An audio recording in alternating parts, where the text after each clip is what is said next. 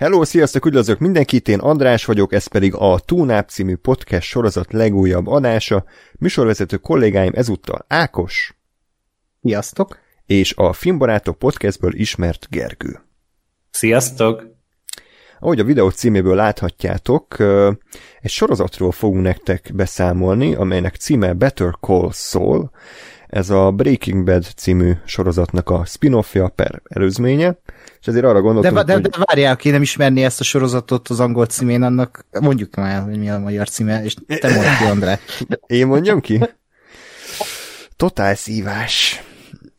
Az. Igen, tehát ez a Breaking Bad magyar címe, amiért szerintem nem tudom, elküldeném hozzá Lalót, hogy így látogassa meg és beszélgessen el vele, hogy ezt mégis hogy gondolta, kedves címfordító úr. Minden esetre a Better Call Saul-ról tehát fogunk nektek beszámolni, az öt évadról, ami eddig ugye elkészült, és majd az a tervünk, hogy amint a hatodik évad és egyben utolsó megérkezik, akkor egy heti kibeszélőt fogunk tartani. Elvileg 13 részt terveznek ugye az alkotók abból. Az ez a záró utolsó évad. Tényleg 13 részes lesz az? Igen. igen. az összes többi az 10 részes, mm. ugye? Igen, de ez mm. 13. Úgyhogy mondjuk kell ah, is neki, tehát én nem tudom, hogy ez hogy, hogy végződik ez a történet uh, 10 rész alatt, mert nagyon sok mindent hagytak mm. nyitva, úgyhogy nem bánom, mert minél több Better Call annál jobb. Na, és akkor mielőtt belevágnánk, azért el kell mondanom a szokásos mondókáimat, ugyanis ez egy olyan sorozat, ami ugye már igazából jelenleg nem aktuális, de ettől függetlenül kíváncsiak vagyunk, hogy a mi hallgatóink közül hányan nézik ezt, és mennyire tetszik nekik, mondjuk nyilván a legfontosabb kérdés, hogy a Breaking Badhez képest mennyire tetszik nektek, írjátok le kommentben, és hogy tényleg érdekel titeket esetleg egy TV app az utolsó évadról, mert nyilván minél többen írjátok meg, annál nagyobb kedvel állunk majd neki, úgyhogy tehát a YouTube videó alatti kommentekben várjuk ezeket a hozzászólásokat, de tudtok nekünk e-mailt is írni a tunap314 kukac gmail.com címre, valamint van Facebookunk és Twitterünk is, facebook.com per radiotunok, Twitteren pedig az et radiotunok néven tudtok minket megtalálni, és van Gergőnek is Twitter fiókja, ami nem más, mint a Cergo 93. És Ákosnak is, ami nem más, mint a Lenox Asaki. Így van, és fenn vagyunk iTunes-on, Spotify-on és Soundcloud-on is, aminek a linkjét megtaláltak a leírásban. Az utolsó és egyik legfontosabb dolog, szokásos Patreon támogatóinknak szeretném megköszönni a hozzájárulást, ők pedig név szerint nem más, mint Vámos Ilona, Susan B., Stupid Fat Hobbit, Márti, Nagy Levente, John Favreau személyesen. Na, egy milliárd dollárra beszállsz. Igen, igen ő is akarja, hogy folytatódjon a Mandalorian, meg Book of, Book of Souls, meg Book of Boba Fett hívják. Mert senki más nem meri megmondani neki a hibáit, csak mi, csak és mi, emiatt rohadtul tisztel minket. Hmm, ez a beszéd. Hartman Attila, Gábor 05, Nagy Daniel, Krajmik, Ászíny Boglárka, Billy Bog Botond, Enlászló, Body Robert és Joseph K. Ők azok, akik 5 dollár vagy afeletti támogatással járultak hozzá a műsorunkhoz. Köszönjük még egyszer nekik. Na, tehát kezdjünk bele, srácok. Better Call Saul. Nem vagyunk szerintem egyszerű helyzetben, ugyanis hát 5 évadról kéne beszélni, majdnem 50 órányi ö, televízióról, tehát ö, ráadásul úgy, hogy ugye 2014-ben indult a sorozat, ami lassan már 7 éve lesz, úgyhogy gondolom az emlékeitek se teljesen makulátlanok, de akkor összességében Gergő, téged kérdeznék először, hogy hogy, tehát hogy gondolom nagy rajongója voltál a Breaking Badnek, és azért kezdted el ezt a sorozatot, és összessége most így öt évad után hogy tetszik, hogy hasonlítanád össze a Breaking Bad-del, és hogy várod-e a folytatást? Hát nekem a Breaking Bad az több szempontból is egy nagyon fontos sorozat volt, mert hát egyrészt amikor végignéztem, akkor azt mondtam, hogy ez a világ legjobb sorozata, Azóta láttam olyat, ami jobban tetszett, de, de tényleg a mai napig a top listán tartom a Breaking Bad-et, és ráadásul a Breaking Bad miatt voltam elő, szerepeltem először podcastben. Ugyanis a, a Breaking Bad negyedik évadánál jelentkeztem Freddy-nél, hmm. kibeszélő társakat keresett, és akkor így a 19. születésnapomon írtam meg neki, a, a jelentkezést, hogy hát szeretnék. Be van keretezve az az e-mail, gondolom. Visszakerestem, képzeljétek el, nem is tudom, egy éve talán. Ö, és igen, tehát akkor ugye szerepeltem először így bárhol nyilvánosan a filmbarátokban, és utána meg már két adással később már a, a filmesben is, és azóta vagyok tulajdonképpen így aktív a, az interneten, a YouTube-én. És ide vezetett és... az utat, Gergő, ebből. Igen, minden ide vezetett. jó, jó a... repülést tettél azért így öt év után. ja, hát igaz, tényleg így lesüllyedtem. De mindegy, nem az a baj, nem az a lényeg. És ugye tényleg arra akkor sok adást csináltunk, amikor lehetett, meg én újra néztem utána egy évvel később, meg tavaly is újra néztem még nyáron a párommal, és harmadik nézésre is még mindig egy páratlan zseniális sorozatnak tartom, és tényleg azok a húzások, amik benne vannak, azok ilyen all-time topposak. Például színészi alakításban a Brian Cranston meg, Cranston meg a, az Aaron Paul is, az a metamorfózis, amit megcsináltak, az páratlan, és tényleg az a történet, amit végigvittek, és azok a csúcspontok, tetőpontok, azok a negatív karakterek, mint például Gus vagy Mike-nak a karaktere, vagy a családi dráma, amit belevittek, és hát az a, az a ritka sorozatok között az, aminek nem lesz szara vége. És így rendesen le tudták zárni, méltóan, és, és senki szerintem egy rossz szót nem tud rá mondani,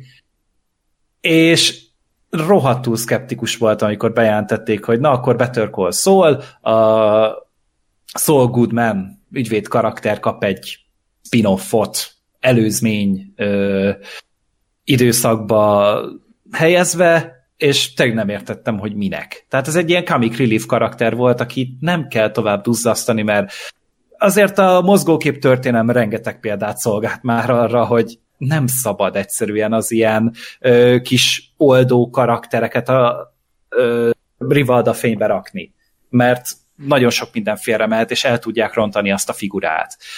És utána hogy igazából kiderült, hogy a Vince Gilligan, ugye a Breaking Bad alkotója is beállt, meg a, meg a Peter Gold, aki szintén egy prominens tagja volt a Breaking Bad alkotógárdájának, és ahogy elindult a sorozat, én azóta nézem hetibe, tehát én nekem még kihagyásaim, szüneteim se voltak, én ezt évek óta már így mindig a premier napján ott izgultam a, a, az epizódnál, és ez is ugyanolyan volt, mint a Breaking Bad, hogy ez részről részre jobb volt, és úgy a harmadik évadra jutottunk el odaig, hogy egy mindent fedülíró élmény lett kb. és ez a kivételt erősítő szabály, hogy nem szabad spin-offot csinálni, de azért jól sikerült a Better Call Saul eléggé, és és tövig rágom a körmömet már csak azért, hogy megtudjam, hogy egyetem mikor jön az utolsó záró évad, és akkor még abba se gondoltam bele, hogy mi lesz majd akkor, amikor az eseményeket végre megtapasztalhatom, és láthatom, hmm. hogy uh, hogyan és hova futtatják ki ezt a történetet.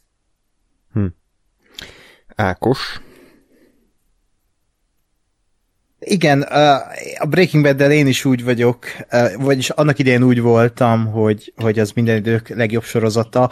Nem néztem újra azóta, de én még mindig azt mondom, hogy, hogy ez minden idők legjobb sorozata nálam. És uh, imádtam, ahogy a, ott Vince Gilligan egyszerűen egy öt évadon áttartó karakterívet megírt. És uh, tényleg hatalmas volt a, az a, az a bizonyos létsz, amit meg kellett ugrani, és ezért én, tehát ahogy lenni szokott, én is úgy voltam vele, amikor bejelentették, hogy jön a Better, Better Call Saul spin-off, hogy e, miért kell ezt? E, és akkor még azt hiszem úgy volt, hogy úgy lengették be, hogy ilyen szitkom lesz, vagy valami hasonló. Igen, fél órás epizódok és szitkom. Igen. Na, akkor azt mondtam, hogy anyátok, és aztán és aztán jött a, a, a sorozat, akkor még én is hetiben néztem az első évadot, amikor megjelent, nem is tudom, az 2014-ben volt, vagy 13, 14-ben volt, és akkor is mellettem, lefostam a bokám, hogy fú, azt, e, tényleg ez annyira icipici részletekből építkezik, és olyan lassan, és olyan élvezet nézni, és valahogy teljesen más volt, mint a Breaking Bad, de mégis ugyanaz és ugyanaz a szerzőség benne volt, aztán véget ért az első évad, jött a második évad, azt is még néztem így hetibe két-három rész erejéig, csak akkor volt ez a nagy sorozat boom, amikor így minden jött, és mindent akartam nézni, és ez valahogy elveszett. És akkor most tavasszal a karantén alatt ledaráltam a, az összes a Better Call Saul évadot, és azt kell mondjam, hogy szerintem amiket én nézek, meg amik, amiről így tudok, vagy néztem sorozatok közül, talán ez korunk ö, legjobb sorozata, mármint ami fut még. Ö, iszonyat jó, és az a jó egyébként még, a, a, a, hogy, hogy, hogy, hogy, hogy a Netflixen fenn van. Tehát ugye magyar felirattal, ha jól tudom, már az ötödik évad heti, hetiben jött Igen. magyar felirattal Netflixre, és ez kurva jó. Igen. És ez pont az a sorozat, kicsit sajnáltam, hogy így egybe ledoráltam tavasszal, ez az a sorozat, aminek így jót tenne az, hogyha így hetiben néznénk, és ezért lesz jó majd a hatodik évad, mert tényleg a Breaking Bad is olyan volt, hogy így volt az a grandiózus tévétörténelmi Ozymandias epizód, ami így megtörtént, vége lett, és így egy hét múlva jön a következő, és addig így, és így ültél a tévéképen, hogy mi a fasz, tehát hogy, hogy lehet így tévét csinálni, hogy lehet így bármit csinálni, és, és így rengeteg teória jött, rengeteg beszélgetés, és tök jó volt, és a Better Call Saul-nál is azt érzem, hogy az összes résznél nyilván vannak olyan részek, amik filler epizódok, bár ennek a,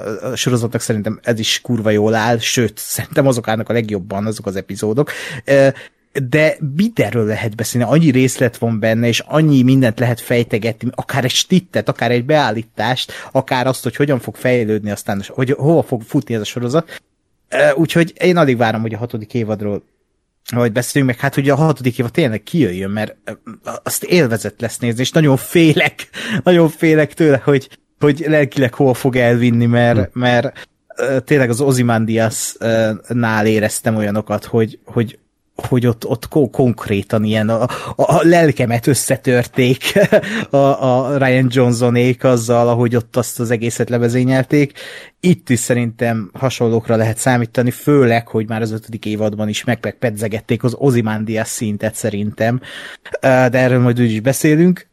Úgyhogy igen, tehát a Better Call Saul szerintem felnőtt a, a Breaking Badhez, sőt, az ötödik évad, de szerintem az túl is szárnyalta, ami nagyon durva. Igen, egyébként, hogyha én most úgy hallgatnám ezt a beszélgetést, hogy még nem láttam a Better Call Saul-t, akkor még mindig nem lennék meggyőzve, és magamat se tudnám meggyőzni, mert, mert szerintem még mindig az van, hogy ez az ötlet, ennek nem kéne működnie. Nem? Tehát, hogy van a Breaking Bad, ami egy kerek egész történet, eleje, közepe, vége, és van egy mellékkarakter, egy, egy szerethető, de simlis ügyvéd, ugye Saul Goodman, és akkor most tényleg róla csinálnak egy külön sorozatot. Kit érdekel? Tehát, hogy most előzmény ráadásul, hogy most mi történt korábban, tehát, hogy alapvetően ez kicsit olyasmi, mint amit a Phil Lord meg a Chris Miller szokott csinálni, hogy fognak egy olyan alapötletet, ami senkit nem érdekel, és, és mindenki leírja előre. Ugye volt ez a 21 Jump Street-nél, meg a, a Lego Movie-nál, meg lett volna a szólónál is, de ugye ez nem jött be, uh-huh. és végül csinálnak belőle egy, egy zseniális művet. És kicsit itt is uh-huh. ez a helyzet, múltkor beszéltem pont a Gáspárral, hogy, hogy ajánlom neki, meg kurva, és azt mondta, hogy de miért, nem érdekel, most spin-off előző, hagyjatok már, Breaking Bad az úgy jó, és nem, egyszer nem tudtam meggyőzni, mert azt, ha azt mondom neki, hogy ez egy kurva jó, zseniális istenkirály sorozat, az, azok csak jelzők, de igazából nem, jó, ö, nem akkor, akkor majd most ráírok, hogy Gáspár Vince Gilligan győz, ha, ha nem nézed meg. igen, igen. Tehát Gáspár, aki Twilight akar velünk nézetni minden évben újra, az nem hajlandó megnézni a Better Call Saul, tehát jó, sokat elárul. És, és én is azért annyira nehezen vettem rá magam, hogy elkezdjem ezt a szériát, mert hiába hallottam mindenhol, hogy hú, ennyire jó, annyira jó, ennyire király, Oscarra kéne jelölni, meg Emmy, meg mit tudom én mi, és így ültem, hogy jó, jó, biztos, elhiszem, de most inkább nézek mást. És mindig volt más, és akkor egyszer csak bekattant ez az ötlet, hogy, hogy baszki, itt van ez az öt évadnyi Better Call Saul, most már azért csak belenézek, hogy milyen. És ugye írtam is Ákosnak, hm. hogy mit ajánl, hogy ezt nézzem meg, vagy a Bojack Horseman, hát nyilván most mind a kettő zseniális, csak hogy melyiket választom, és akkor végül ez lett a döntés. És elkezdtem nézni, és az első évad első részénél így, így így kitáltottam a szám, hogy bazd meg, én ezt eddig miért nem néztem? Tehát, hogy ugyanaz, ugyanaz az ötlet ugrott be, vagy ugyanaz a gondolat, mint a Breaking Badnél, hogy ez az abszolút prémium kategóriás sorozat, tehát, hogy mindene működik. Tehát nem tudsz kiemelni egy olyat, mint mondjuk a trónok harcában néha a kicsit a gyengébb párbeszédeket, meg összecsapott sztoriszálakat, vagy nem tudod kiemelni, mit tudom én, a House of Cards-nak a, a ridegségét, vagy akár a Stranger Things-nek a, kicsit túlzott benyalását a, a 80-es mm. évekbe. Szerintem a Better Call Saul-ban nem lehet kiemelni semmi olyat, ami gyenge lenne. Tehát, hogy olyan magabiztosan vezetik a történetet, annyira magabiztosan mozgatják a karaktereket, azoknak az útját, és meg tudnak lepni, ez a legdurvább, tehát hogy ugye azt hinnénk, hogy mivel ez egy előzmény sorozat, ezért unalmas. Hiszen pontosan tudjuk, hogy mi fog történni. De az a durva, hogy pont ezért olyan izgalmas, mert tudjuk, hogy mi fog történni. Pontosan tudjuk, hogy a Jimmy meg Gilből előbb-utóbb szól lesz. De az a kérdés, hogy hogyan. Az a kérdés, hogy, hogy mikor. És az a kérdés, ami a legfontosabb, amire az alkotók is szeretnek rákontrázni, hogy mi van a Kimmel. Mi lesz vele?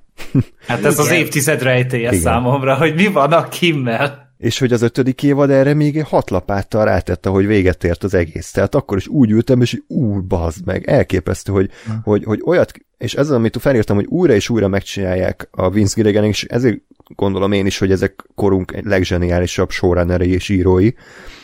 Előzmény sorozat, sejtjük, hogy valami történni fog, biztosak vagyunk benne, hogy az a valami megtörténik, erre valami teljesen más ami százszor kreatívabb. És ez újra és újra eljátsza a sorozat. Újra Aha. és újra, és ugyanez van a, a, a Kimi versus Jimmy-nél, erről majd beszélünk az ő kapcsolatukról. Szerintem legtöbb néző azt gondolta, hogy ez úgy fog véget érni, hogy a Kimi rájön, hogy a Jimmy az így simliskedik, és akkor nagy kiakarás, hiszt, és elválnak.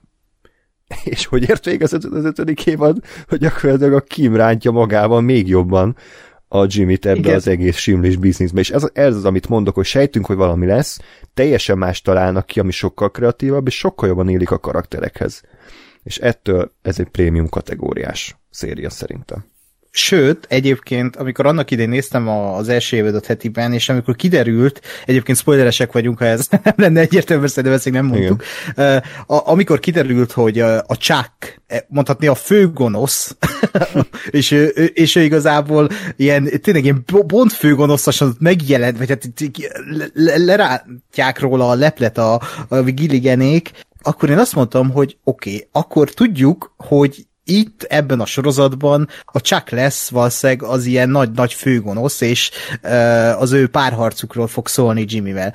Valahol igaz is lett, de abszolút máshol ment már uh-huh. most el a sorozat, tehát az ötödik évadban nem az lett, amire gondolna az ember, és tényleg a, a, a, a Gilligan, meg a Gold, ők abba zseniálisak, hogy ők ha jól tudom, ez, ez egy ilyen jobb bevett szokás is volt náluk, és sokan ezt a fajta uh, dramaturgiát viszik a sorozatukba, hogy fogják a, a, a, a, egy karaktert fognak, megtalálják a gyengeségét, és abból a gyengeségéből vagy arra a gyengeségére kontrázzák rá a konfliktust, és az összes karakterrel így csinálnak, hogy az ő gyengesége lesz a, a sorozat, vagy az évadnak a konfliktusai, és, és ez az összes karakternél, és ez valami mm. olyan agybaszó zsenialitás, hogy eszméletlen. Igen. Tényleg a magas iskolája a forgatókönyvírásnak és a, a, a színészvezetésnek, ami, ami ebben a sorozatban megy.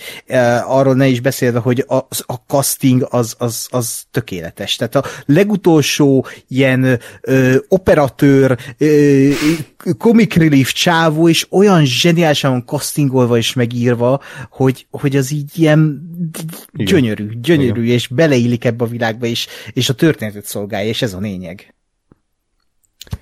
Igen. Ugye most tényleg ezért nehéz beszélni erről a sorozatról, mert most vagy itt két órán keresztül nyáladzunk, hogy ez is mennyire király, az is mennyire király, vagy Igen. most hagyjuk az egészet a francba, azért mégis próbáljuk tényleg megmagyarázni, hogy ez ha. miért lehet. És ugye az egész Engem egy kaja hasonlat jutott eszembe, Jaj, elnézést kérek előre is. Lehet, hogy ráadásul már elmondtam, tehát, hogy már így szenér is vagyok. Add gázabb, nyugodtan akkor mondja csak. hogy ez nem úgy zseniális sorozat, hogy feltalálja a spanyol viaszt, mert hogy most egy ilyen történetet már láttunk ezerszer. Felemelkedés történet, vagy bukás történet, attól függ, hogy melyik irányból nézzük, melyiként mind a kettő lehet. És karakterek, igen, akik először szeretik egymást, aztán összevesznek, drogkartel, tehát, hogy igazából nem találja fel a spanyol viaszt, és arra emlékeztetem, amikor életemben egyszer és utoljára voltam Michelin csillagos, nem is büfé volt, hanem valami, vagy nem étterem volt, hanem valami bistró, nem tudom mi, a Szél Tamásnak, és, és ott ugye rendeltünk, és akkor rakott krumpli. Mi? Michelin csillagos étteremben rakott krumpli. Hát ezt meg kell nézni, hát most ez, ebben mi, mit lehet kihozni rakott krumpliba, hagyjuk már. Hát ez krumpli, tejföl, tojás, valami felvágott, az csát, tehát most hagyjuk már. Akkor me- megjött, kihozták, és így tudod, megkóstoltam, hogy úristen, hát ez valami kurva jó. Tehát ez rakott krumpli, de annak annyira zseniálisan van elkészítve, olyan puha, mint a vaj, tökéletesen van fűszerezve, igén, ízlésesen van tálalva, és ez a sorozat is olyan, mint a, mint a Michelin csillagos rakott krumpli, hogy alapvetően tök egyszerű alapanyagokat használ, nem találja fel a spanyol viaszt, de azt abszolút uh, a legmagasabb szintű minőségben tálalja. Úgyhogy ennyi. Tehát ne, ne, ne arra számítsatok, hogy ez valami ö, olyasmi sorozat forradalom, mint mondjuk volt a, tudom, a Sopranos, vagy a Lost, vagy a, akár a Game of Thrones, tehát, hogy ilyen szinten szinten újat nem, nem hozott be a, a, a tévésorozatok világába, csak egyszerűen megcsinált egy tökéletesen elmesélt történetet. És amúgy ez is mekkora dolog már, hogy, hogy tényleg nem kell az, hogy forradalmat csináljon egy sorozat, hogy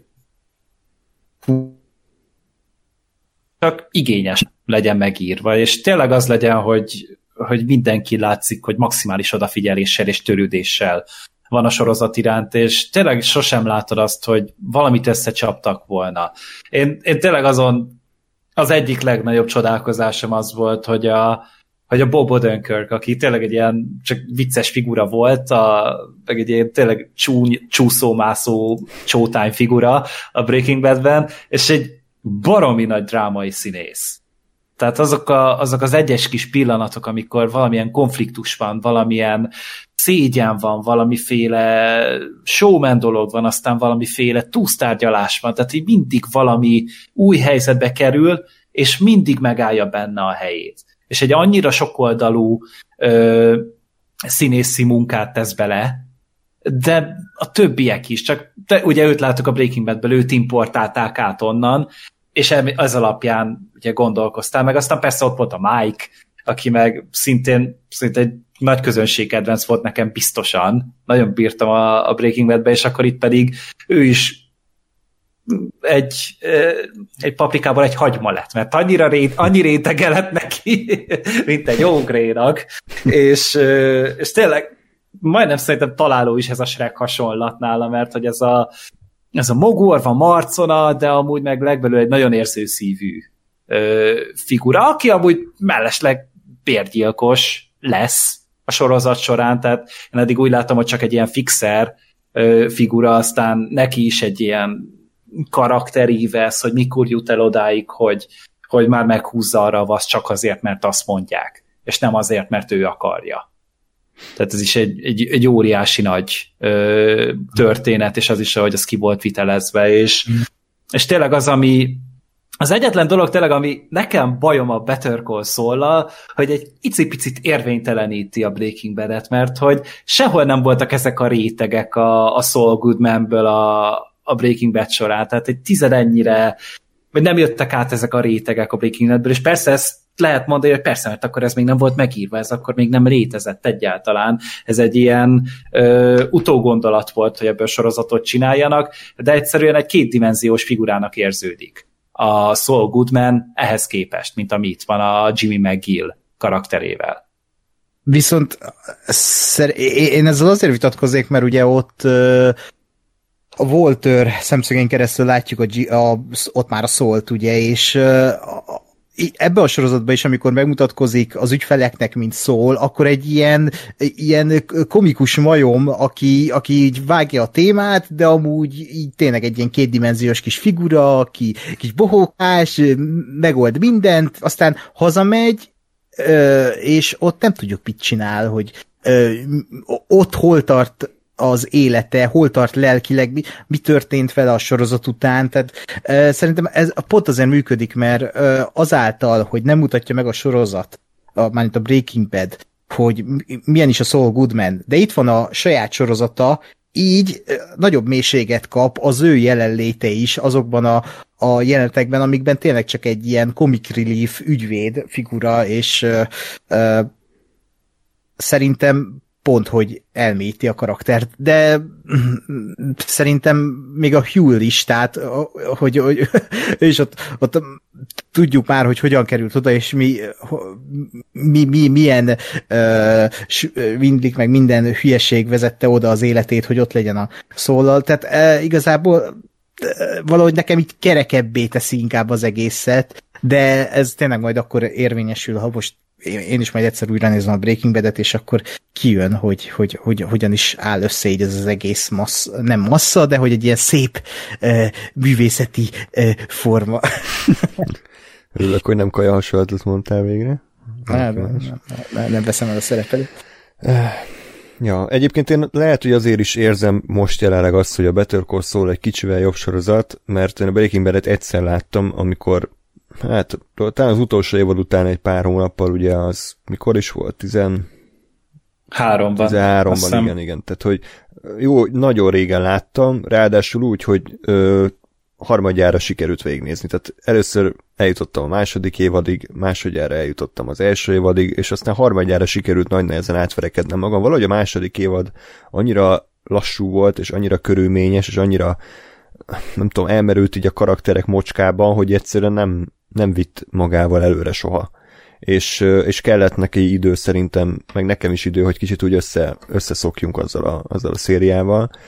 Üm, igen, tehát hogy nekem alapvetően az az kis egy bajom van a Breaking bad ami nem baj, ez egy ilyen személyes gondolat, hogy nekem ott a karakterek igazából sose voltak szimpatikusak. Tudom, hogy nem is az a céljuk, de hogy engem így utólag visszagondolva se a volt, se a Jesse nem igazán mozgatott meg. Tehát mint külső megfigyelő igen, mert hogy érdekelt persze, hogy mi lesz meg hogy alakul a történetük, de szurkol nem tudtam nekik, utáni nem tudtam őket, tehát kicsit ilyen semlegesek voltak számomra mindig is, míg a, míg a Better Call Saul-ban abszolút érdekel, hogy mi van a Jimmyvel, mi van Kimivel, mi van kettejük kapcsolatával, én a Chuckot imádtam, mint karakter, zseniálisnak tartom, vele is tökre együtt lehet érezni, a Howard-dal, aki elsőre egy ilyen tenyérbe mászó, minden hája megkent köcsög ügyvéd, de hm. aztán kiderül, hogy ő is egy tök normális és motivációkkal rendelkező figura, de még a gonoszoknál is szerintem a Nacho zseniális az ő apjával való Szerintem ő a másik titkosztárja amúgy a sorozatnak. Abszolút, uh, igen. A Nacho. Igen. Tehát ez,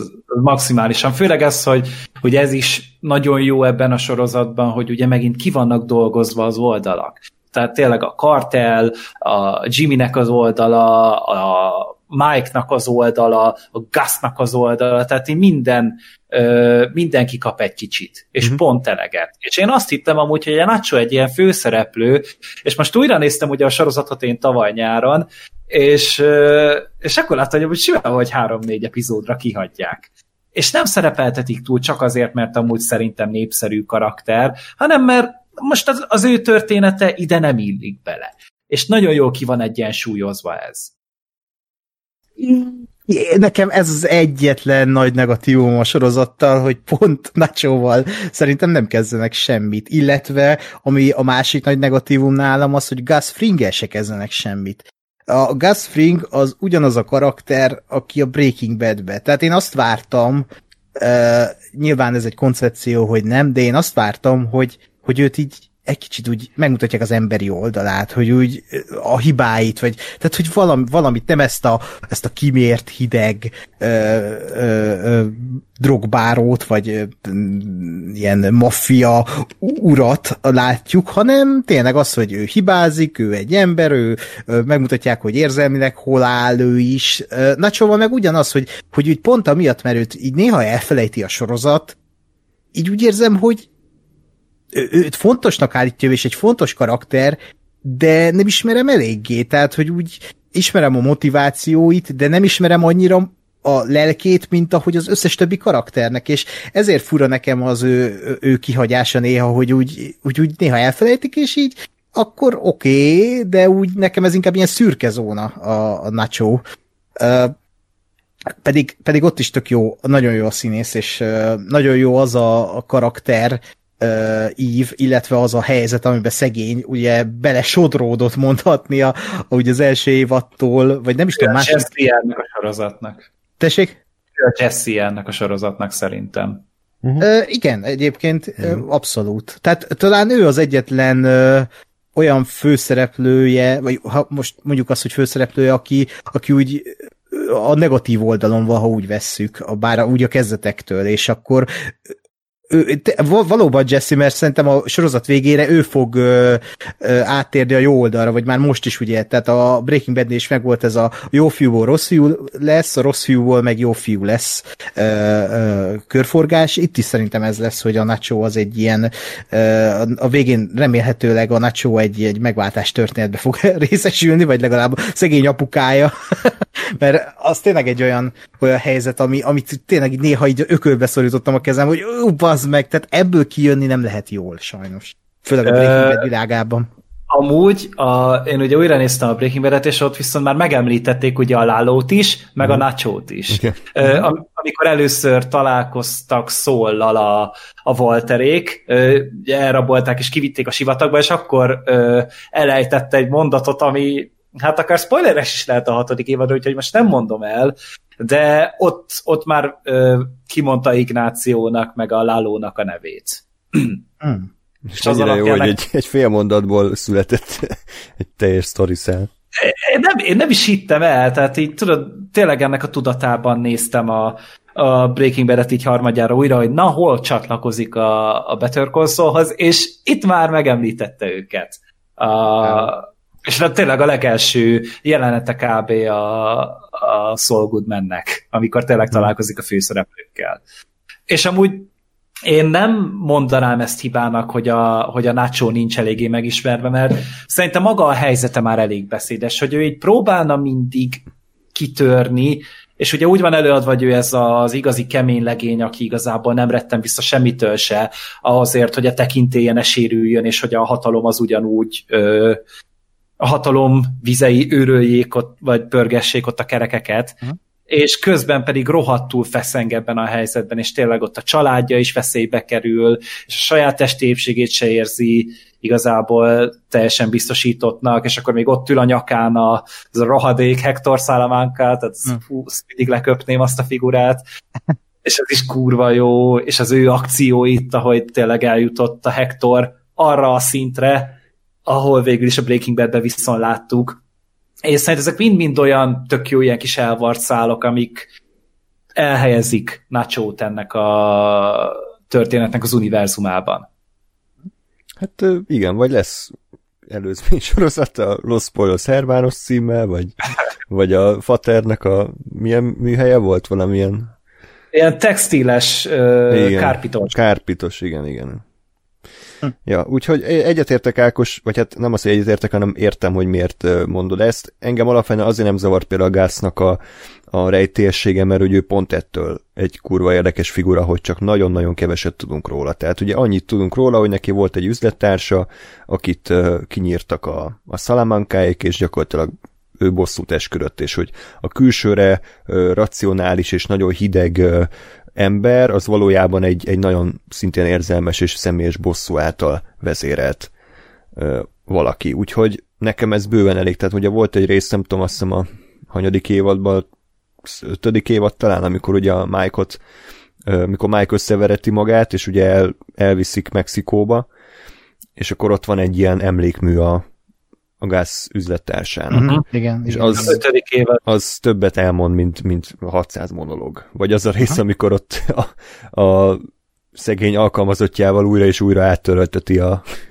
azt a sütő, nem tudom, emlékeztek el, amikor vár egy telefonügyvel. igen, igen, igen. Tehát, hogy, hogy én nem emlékszem pontosan a Gázról Breaking bad mert mondom, nagyon régen láttam, de azt mondta Ákos, hogy nagyjából ugyanazt, tehát ott is ez volt a, a figurája? Tehát, hogy nem, nem én lett is nagyon régen, lá mélyebb. Én is nagyon régen láttam, de nekem ez maradt meg, hogy ez a, az ugyanaz a kimért figura, az mondjuk tényleg a Giancarlo Esposito zsenialitása, hogy mintha ki se lépett volna a karakter, mint el se telt volna mm. az a jó pár év, mert ugyanazok a monírok, és az nem vehető el ettől a karaktertől, hogy Giancarlo Esposito tette azzá, ami. Tehát az ő kimértsége, azok, a, azok az apró mozdulatok, hogy kiszáll egy kocsiból, és hogy az öltönyét megigazítják, tehát annyira fantasztikus a, a kiállása a karakternek, és ahogy az el van játszva. Giancarlo Esposito zseniális ebben a szerepben, és tényleg, mintha erre a szerepre született volna, meg hát ugye nekem nyolc szerepére, mert ez zseniális, de hogy a, a Hát ő volt a Feka, az az idióta. Nem emlékszem már ráadásul. Na mindegy. Nem, nem láttam, egyszer láttam azt a filmet húsz éve körülbelül. Kicsit! Na, jó van. De hogy tényleg a Giancarlo Esposito az, az, az frenetikus. Annak ellenére is, hogy én ezt gondolom, hogy, hogy valahogy nála sincs meg az, ami ami a legtöbb karakternél ebben a sorozatban megvan, Viszont azt meg tudom érteni, hogy miért nincs, és miért ö, nem úgy van meg, ahogy más karakterrel most mondtad ezt a szobros dolgot, meg mit tudom én.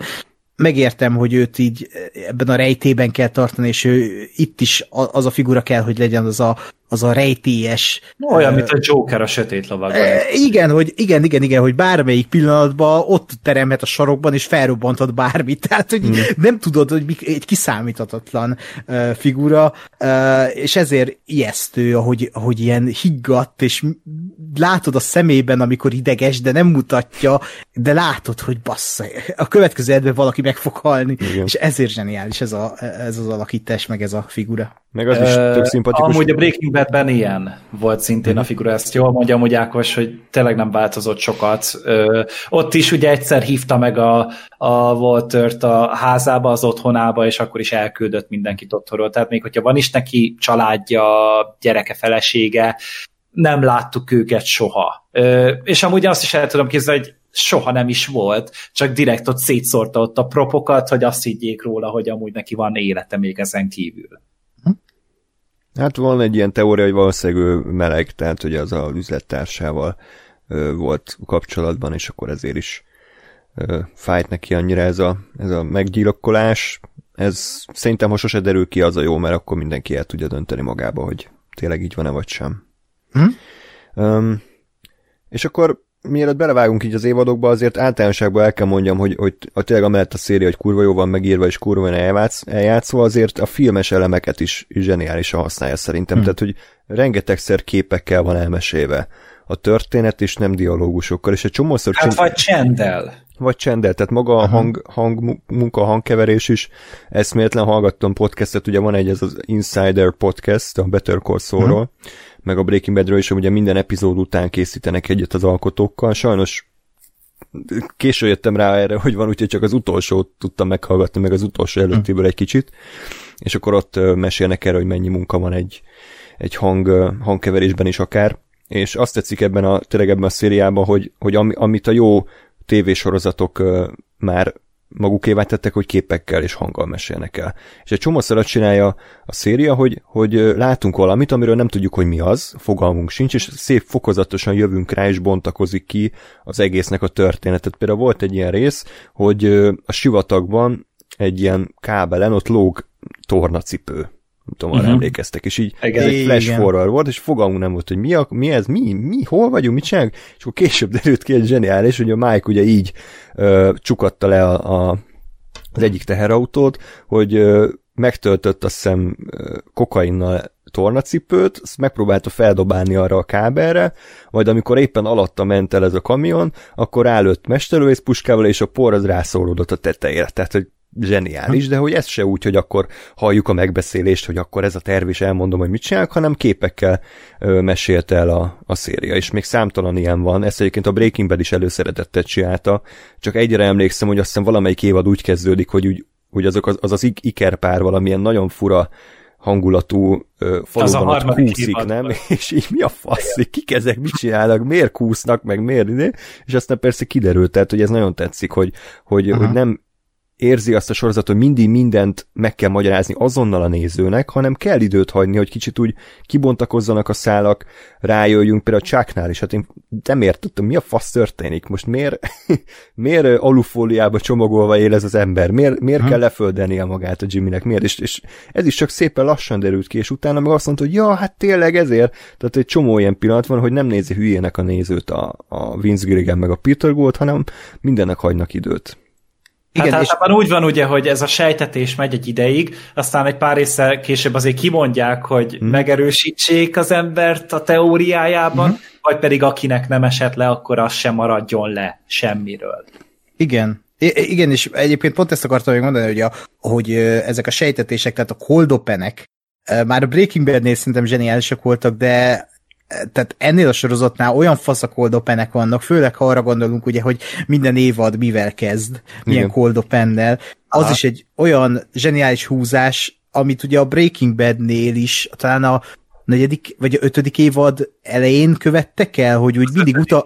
kezdődött úgy. Aha, igen, és akkor ott is ugye el, elkezdett az ember úgy agyalni, hogy oké, okay, így kezdődött, akkor az azt jelenti, hogy itt az azt jelenti, hogy oda fog kifutni, de így, tehát olyan szépen sejteti a végkifejletet, Uh, ahogy, ahogy így e, e, ezekben a fekete-fehér szekvenciákban így megmutatja Jimmy-t, mint egy ilyen gyors étteremnek a, az alkalmazottját, és annyira szomorú, mert mit tudom én, utána látsz egy kimes jelenetet, egy ilyen fekete-fehér epizód utána, hogy még együtt vannak, és akkor úgy a, a, a, ez a sorozat, az, az maga a tragikomédia szerintem. Igen. Tehát ez, ez, ez a legjobb példája a tragikomédiának, hogy, hogy, hogy hova is fog kifutni ez a sorozat, és hogy jelenleg, hogy, hogy milyen eleme, elemekkel operál. Tehát hogy olyan jó műfaj mix, és olyan kétségbe kétségekbe tudja vonni a nézőjét, hogy, hogy, hogy, hogy az élvezetes, még ha össze is fogja törni a szív, szívünket majd a hatodik évad, mert szerintem biztos így lesz.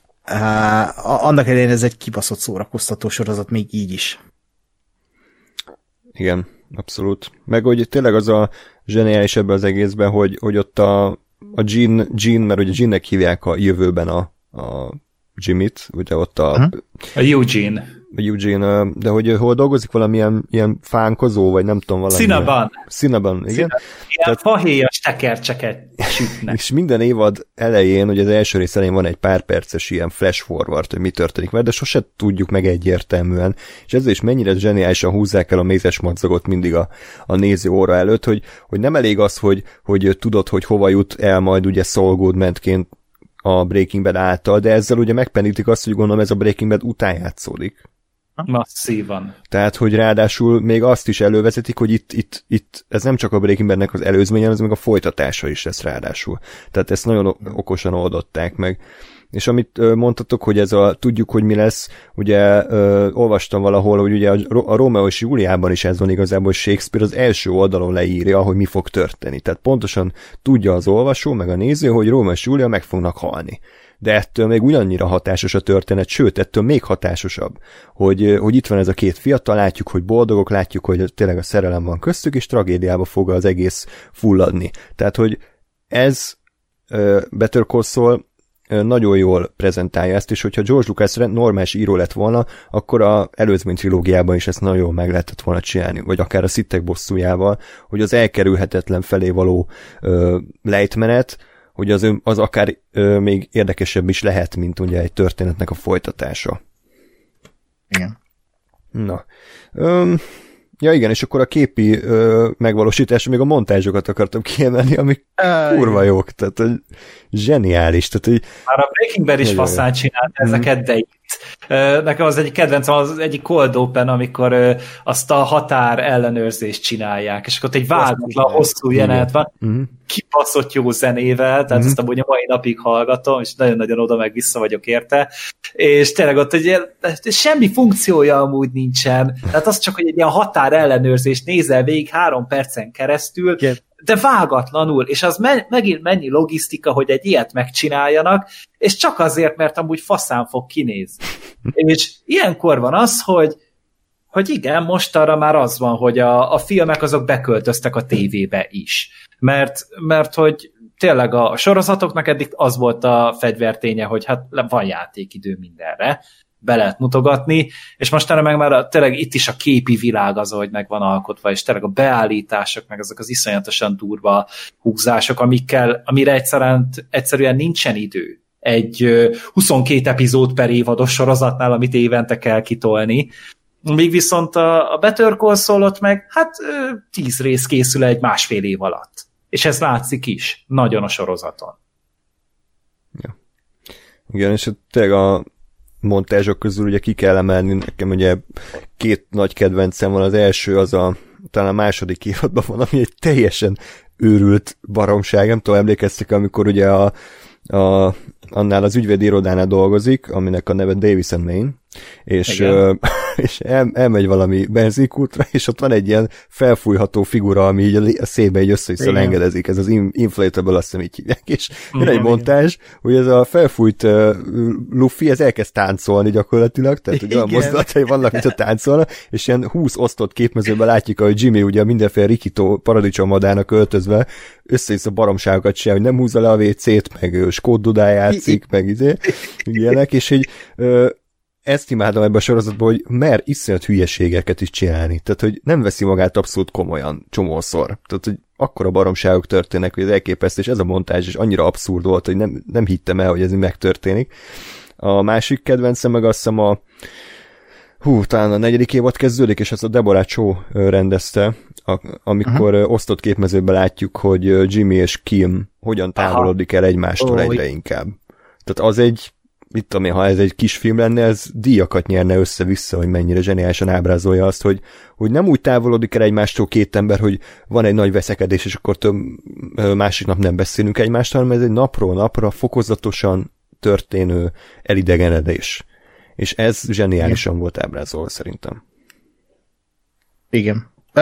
Jó, hogy ezeket mondod, mert ahogy így mondod, eszembe jutnak, hogy bazzeg, tényleg, bár a, a, ezt a, amikor ki akarja rugatni magát, ezt én is felírtam, hogy tehát tényleg annyira uh, itt is, ahogy a montázsokkal bánnak, és ugye itt kevesebb a timelapse, mint ahogy a, a Breaking Bad-be bántak a timelapse de ugyan, ugyanúgy megvannak ezek a stílusos elemek, meg most eszembe jutott ezekről a nagy baromságokról, hogy talán a második évadban van, vagy az első évadban, amikor van egy WC, ami ilyen uh, szek, pornó hangokat ad, ha rájössz, hogy oh, Jerry, you're so big, Chandler! igen, igen, igen, igen. Úristen. És el az a paraszhoz, aki meg a saját valutájával akarta igen. mert önálló állammá, vagy független országgá akart válni, mint a Vatikán, és az meg zseniális, zseniális, tehát annyira vicces tud lenni ez a sorozat, hogy, hogy hihetetlen, és én iszonyat jól be vannak ezek építve a történetbe, az a jó szerintem mm. ebben, hogy, hogy nem, nem, nem öncélú hülyeség, hanem igen, ezek, tehát el tudod hinni ebben a világban, ott vannak ezek a dolgok, és kell a történethez, vagy amikor elkezdett reklámfilmeket forgatni a Jimmy, és ja, ahogy azokat összerakja, meg a brainstormingok a csapatot, tehát az a csapat is milyen mm. kurva jó. Hát az az ötlet, amikor ugye kérdezi, hogy az öregasszony házában, hogy van-e Dolly ugye, és hát nincs, nincs ja, dolog, a liftet. ez a fártkocsi, és akkor, hogy ez a lift, ami lehozza a lépcső mellett az öreg asszony, látjuk a vége reklámot, és az lett a dolly, tehát hogy kurva jó. és igaz... azok az amatőr filmkészítési Igen. metódusok, amiket meg, tehát már tényleg az ilyen feltörekvő egyetemista filmeseknek szerintem ez egy kánaán. Mm. Azok a megoldások, amik vannak itt Igen. a amik először próbáltak ott balfaszoskodni a green screen-nel. Igen, igen, igen, igen, igen. Amikor felveszik, hogy ugye hátraesik a boltban, ugye, és akkor így bepereli a, azt azokat az alkalmazottakat, hogy miért hagyják szét a nem tudom milyen golyókat, tehát hogy igen, nagyon Meg valami zenés zene shopban voltak igen, talán. Igen, igen, igen. Mhm. ja, úgy, hogy, annyi, igen. hogy azok a hülyességek beleférnek, és lehet ö, megengedi a sorozat magának, hogy hülye legyen, amellett amúgy nagyon ö, feszült, meg drámai tud lenni alkalmanként, és ez, a, ez az egyensúly, ez megint egy ez egy páratlan uh-huh. tehetségre val, meg érzékre val, és tényleg, ahogy a készítők ezt csinálják, és az a, az érdekes, hogy ugye a Ugye ezt olvastam, hogy a, az ötödik évadnál már a Vince Gilligan nem nagyon volt aktív. Tehát úgy talán rendezett egy epizódot, de az írásban már nagyon-nagyon minimálisan vett részt, mert ugye pont készítette az El Camino-t a, a Netflixre, ugye a Jazz-is filmecskét, és emiatt a Peter Gold vitte az ötödik évadot kb. egy az egyben, és ugyanolyan jó volt, ha nem még jobb, mint a többi. Úgyhogy ez is, ez is talán egy másik szenzációs ö, szerencséje ennek a sorozatnak, hogy csupa olyan ember van, akik tudnak önállóan is csodát csinálni, meg együtt is. Mm-hmm. Igen. Igen. Ha megnézzük, hogy kik az írók, tudom, az én veszőparipám, és rengeteg író van, nagy részük egyébként nő, és rendezők közül is nagyon sokan, és, és viszont van ez az összefogó erő, az a Peter Gold, meg a Vince Gilligan, akik, akik mégis egy egységes színvonalat tudnak hozni. Tehát szerintem a Better Call nincs igazából gyengébb évada, vagy gyengébb rész. Én nem éreztem azt, lehet az is, mert egy, egyben néztem az egészet, de hogy nem éreztem azt, hogy hát azért ez a harmadik évad kicsit gyengébb, mint az előző, vagy, vagy ez a storyline engem most annyira nem érdekel, hanem mindegyik szinte ugyanannyira fontos, vagy ugyanannyira szórakoztató, vagy drámai, vagy akciódús, bármit. Tehát, hogy mindig, amiben belevágnak, annak van funkciója, van szórakoztatási faktora, és még akár mondani valója is. Tehát, hogy ez az, ami, amitől szerintem ez egy prémium kategória. Um, akkor szóval... vágjunk bele, gyorsan haladjunk át az évadokon, hogy mi történt.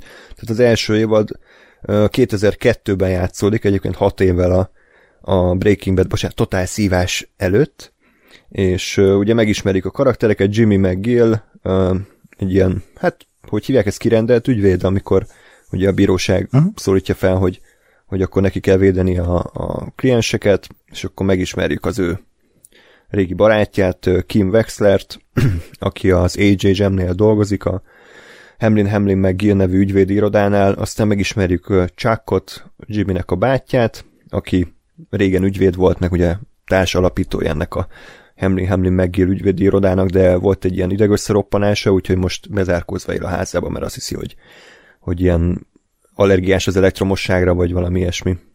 Én nem, hogy ezt meggoogliztam, hogy ilyen létezik-e, mert egyszerűen annyira hiteles volt, mm. ahogy csinálta a sorozat, és amúgy, tehát, hogy nincs diagnosztizálva a tudomány jelenlegi, meg orvostudomány jelenlegi állása szerint. Ez inkább egy ilyen, hát pánikbetegség, egy nagyon-nagyon durva pánikbetegség, ami hmm. a, a Chucknak van. Hmm. Hát igen. Ö, és akkor rajta kívül ugye még ott van Mike, ö, Mike Ermentrout, aki ö, egy ilyen parkoló bódéban ülő, az, aki nyomogatja a gombot, hogy akkor bemehetsz, vagy kimehetsz parkolóba. De you aztán... need the stickers. Igen, igen, igen, mindig a matricákat akarja. és és ő egyébként kiderül róla, hogy régen zsaru volt, aztán Filadelfiában, de, de aztán ugye ott voltak mindenféle problémák, ugye a fiával is, meg a többi rendőrrel is, úgyhogy leszerelt, és eljött a családjához a fia, ö, hát ö, hogy ugye özvegyéhez, meg a kislányához, hogy akkor gondoskodjon róluk. Tehát ők a fő karakterek, mondhatni így a, a szériában. És ugye ami fő sztoriszálak ebben az évadban, az ugye a Jimmynek a egyrészt, hogy hogy próbál pár száz dolláros ügyeket intézni a bíróságon, én azt is kurvára élveztem, nem tudom, ez a tényleg a legalja dolog, hogy ott azzal a kopasz ügyésztel, hogy mit egyezkednek két szarás között, meg chips zabálás alatt, hogy akkor most... hát meg, a, meg, az az első ügye is, azt hiszem pont az volt a leges, amikor ott három gyökér nekrofiliát követett el hmm. egy ö, hullaházban, és így mondom, hogy Jézus, ennyire beindítani egy sorozatot azért eléggé gigantikus önbizalomra val, úgy mondjam. Igen, igen, abszolút. És ugye aztán megismerjük később azt a Kettleman-éknek az ügyét, akik uh, ott a férj azt hiszem lenyúlt nem tudom hány milliót a, a kincstárból. Az államkincstárból. államkincstárból és valami ugye, másfél millió dollárt, vagy igen, mennyit talán. Igen, igen, és akkor ugye a Jimmy azt akarja, hogy ő képviselhesse őket a bíróságon, de aztán ők először a, a HHM-et választják, úgyhogy ezért a Jimmy kieszel egy tervet, hogy, hogy ilyen deszkás csávó ráesik a, a szélvédőre. Nem tudom, Ákos emlékszel -e? Igen, így van, most, hogy mondod, igen. Igen, és akkor aztán kiderül, hogy jaj, ez nem a, a Kettőben asszonyság volt, hanem egy másik szegény öreg asszony, akinek éppen a Tukó a, nem tudom ki az unokája, aki egy ilyen pszichopata állat, és a Breaking bad is ugye nagyon szerettük, úgyhogy onnan indultak a Jimmynek a bukása, de mindenhonnan kidumálja magát, végül is ahelyett, hogy mind a hármukat kivégeznék a sivatagba, végül is csak széttörik a két csávónak a lábát, és akkor végül Jimmy így kerül a, a, a kartelnek a közelébe. Ja. Ja, meg még egy dolog, a Sandpiper, ugye ez ilyen idősek otthona, mert Jimmy hm. ugye ilyen öreg joggal kezd foglalkozni, és akkor ott rájön arra, hogy igen, csak átbasszák az öregeket a, a Sandpipernél, mindenféle plusz költséggel, amit, amit lehúznak róluk, úgyhogy a bátyjával, csákkal próbálják fel, feltárni ezt az ügyet, és beperelni azt a céget. Um, ja. De ugye a fő mozgatórugója az évadnak szerintem alapvetően a, a Jimmy és a Chuck kapcsolata, ami ami már itt is nagyon érdekes volt, meg összetett, de később ugye csak tovább bontogatják. Úgyhogy engem ez abszolút uh, vitt előre. Én nem, sose éreztem azt, hogy a Chuck igazából egy főgonosz, csak egy, egy nem tudom, negatív. Egy nagyon rossz ember. ember. Szerintem rossz ember. Rossz ember? Hát, fia, rossz nem rosszabb, mint a Jimmy, szerintem. Csak Bárja, akkor inkább azt mondja, hogy irigy, mint az állat. Tehát, hogy egy annyira elviselhetetlenül kicsinyes a Chuck, mert ugye a, a Jimmy ugye, ugye régen ugye ő volt a Sleeping Jimmy, a Simlis mm. Jimmy, okay. és hát ugye tényleg abból élt, hogy embereket vert át pár száz dollárra ilyen karúrákkal, meg mit tudom én, tehát ez a flashbackekből derül ki, és, és nagyon nagy bajba kerül, és akkor kimenti a Chuck, és azt mondja, hogy akkor most húztalak ki utoljára a szarból, költöz oda hozzám, vagy legalábbis a környékemre a városomba, és szerzek neked egy munkát az ügyvédi irodámnak a levél level, levéltárába, vagy nem tudom hol, tehát ahol a postát szortírozzák, ugye, és akkor így, amíg ezt csinálja a vagy dolgozik a Jimmy, ő közben levelezőn elvégzi a, a jogot, a, és jogi diplomát szerez, felveszik a kamarába, és ezt nem is mondja el ugye a Chucknak addig, amíg ö, nem sikerül neki az egész. És a Chuck pedig ugye egy nagyon fölhúzza magát, hogy hát ő meg a legjobb egyetemekre járt, és osztály első volt, és a belét is kidolgozta, és akkor a Jimmy meg levelezőn szerez egy diplomát, és azt hiszi, hogy neki már ugyanannyit ér a, a tudása, és a diplomája, mint a, mint a Chucky. És ugye ez egy ilyen nagyon-nagyon mély ellentétet szül, és egy nagyon-nagyon ö, mert a, a Chucknak ugye ez a, az élete a jog. És a, a Jimmy pedig olyan, mint hogyha méltatlan lenne rá, mint hogyha ö, szarvasgombába kezdenének el dolgozni egy iskolai menzán. Tehát kb. azt a, olyanféle árulásnak én most próbáltam András lenni egy pillanatra. Jó volt, jó volt. Én is. Tehát ilyen érzés, és... mikor más csinálja. Szóval ez így is kínos, tehát András is kínos, meg aki utána az András tudja, mi, kín, mi kínosebb ez az egész. Jó. Neked is csatlakozott. azért próbáltam Vince Gilligan lenni, de, tehát de nem sikerül nekem annyira. De szó, szóval ez, ez egy nagyon érdekes ellentétet szül a két karakter között, és sokkal komplexebb lett, mint a legtöbb testvéri kapcsolat, amit általában leszoktak írni egy sorozatban. Annak ellenére amúgy, hogy szerintem eléggé hasonlítanak. Mind a ketten, tehát mind a ketten rémesen kitartóak, ö, borzasztóan intelligensek, mm. és, és tényleg a maguk terén, a saját világképükön belül van nekik egy elkölcsi kódexük, amikből vagy inkább egy ö, ügymenetük, egy valamiféle filozófiájuk, amihez nagyon ragaszkodnak, és ők úgy gondolják, hogy ez a helyes, és ez a követendő. És ugye a Chuck meg a Jimmy ez semmi köze nincs egymáshoz. Tehát, hogy létező legtávolabb áll hmm. egymástól, és mégis emiatt annyira hasonlítanak a testvérek így. Igen. I- igen, igen. Tehát mind, mindkettő az a jobb bennük, hogy ilyen yin és yang, tehát, hogy annyira jó volt nézni az egész sorozatban, de itt az első évadban ugye még csak itt megpetszegették, hogy hogy akkor mennyire fogja a két karakter egymás kilökni, és hogy mennyire következik a Jimmyből a Chuck, és a Chuckból a Jimmy, Uh, és, és tényleg a, a defektjeik azok, azok annyira emberiek, és ahogy egymásra uh, licitálnak, ahogy egymást próbálják túlszárnyalni, ahogy, ahogy irigykednek egymásra, és aztán ugye végez az irigy háború, meg ez a, ez a folyamatos uh, Chuck féle rossz indulat vezet oda, ahova aztán majd eljutunk, de egyszerűen tehát néha szívben markoló volt nézni, ahogy kibaszott a, a Jimmyvel uh, Chuck, tehát az a, az, a, az a rossz indulat. És akkor vannak olyan jelentek, amikor meg megmutatják, hogy mennyire szeretik egymást. Hmm. Tehát ezért hmm. olyan iszonyat megrázó és szívbe markoló ez az egész, mert ennek ellenére testvérek, és, és mindig számíthatnak egymásra, és ha történik valami, például amikor ugye eljátszott a Chuck mindig a, a, a, a, a Jimmy bizalmát, ebből mennyi jelenet volt, amikor így azt hitted, hogy végre Chuck észhez tért, és tényleg baja van, akkor aztán egy jelenettel, vagy egy részsel később kiderül, hogy csak átbaszta a Jimmy-t, hogy valamit felhasználhasson ellene, és így, ah, így fú, bazd igen, meg. De Tehát, nagyon, nagyon összetett, igen, szerintem. Is, és pont, pont ezért, mert hogy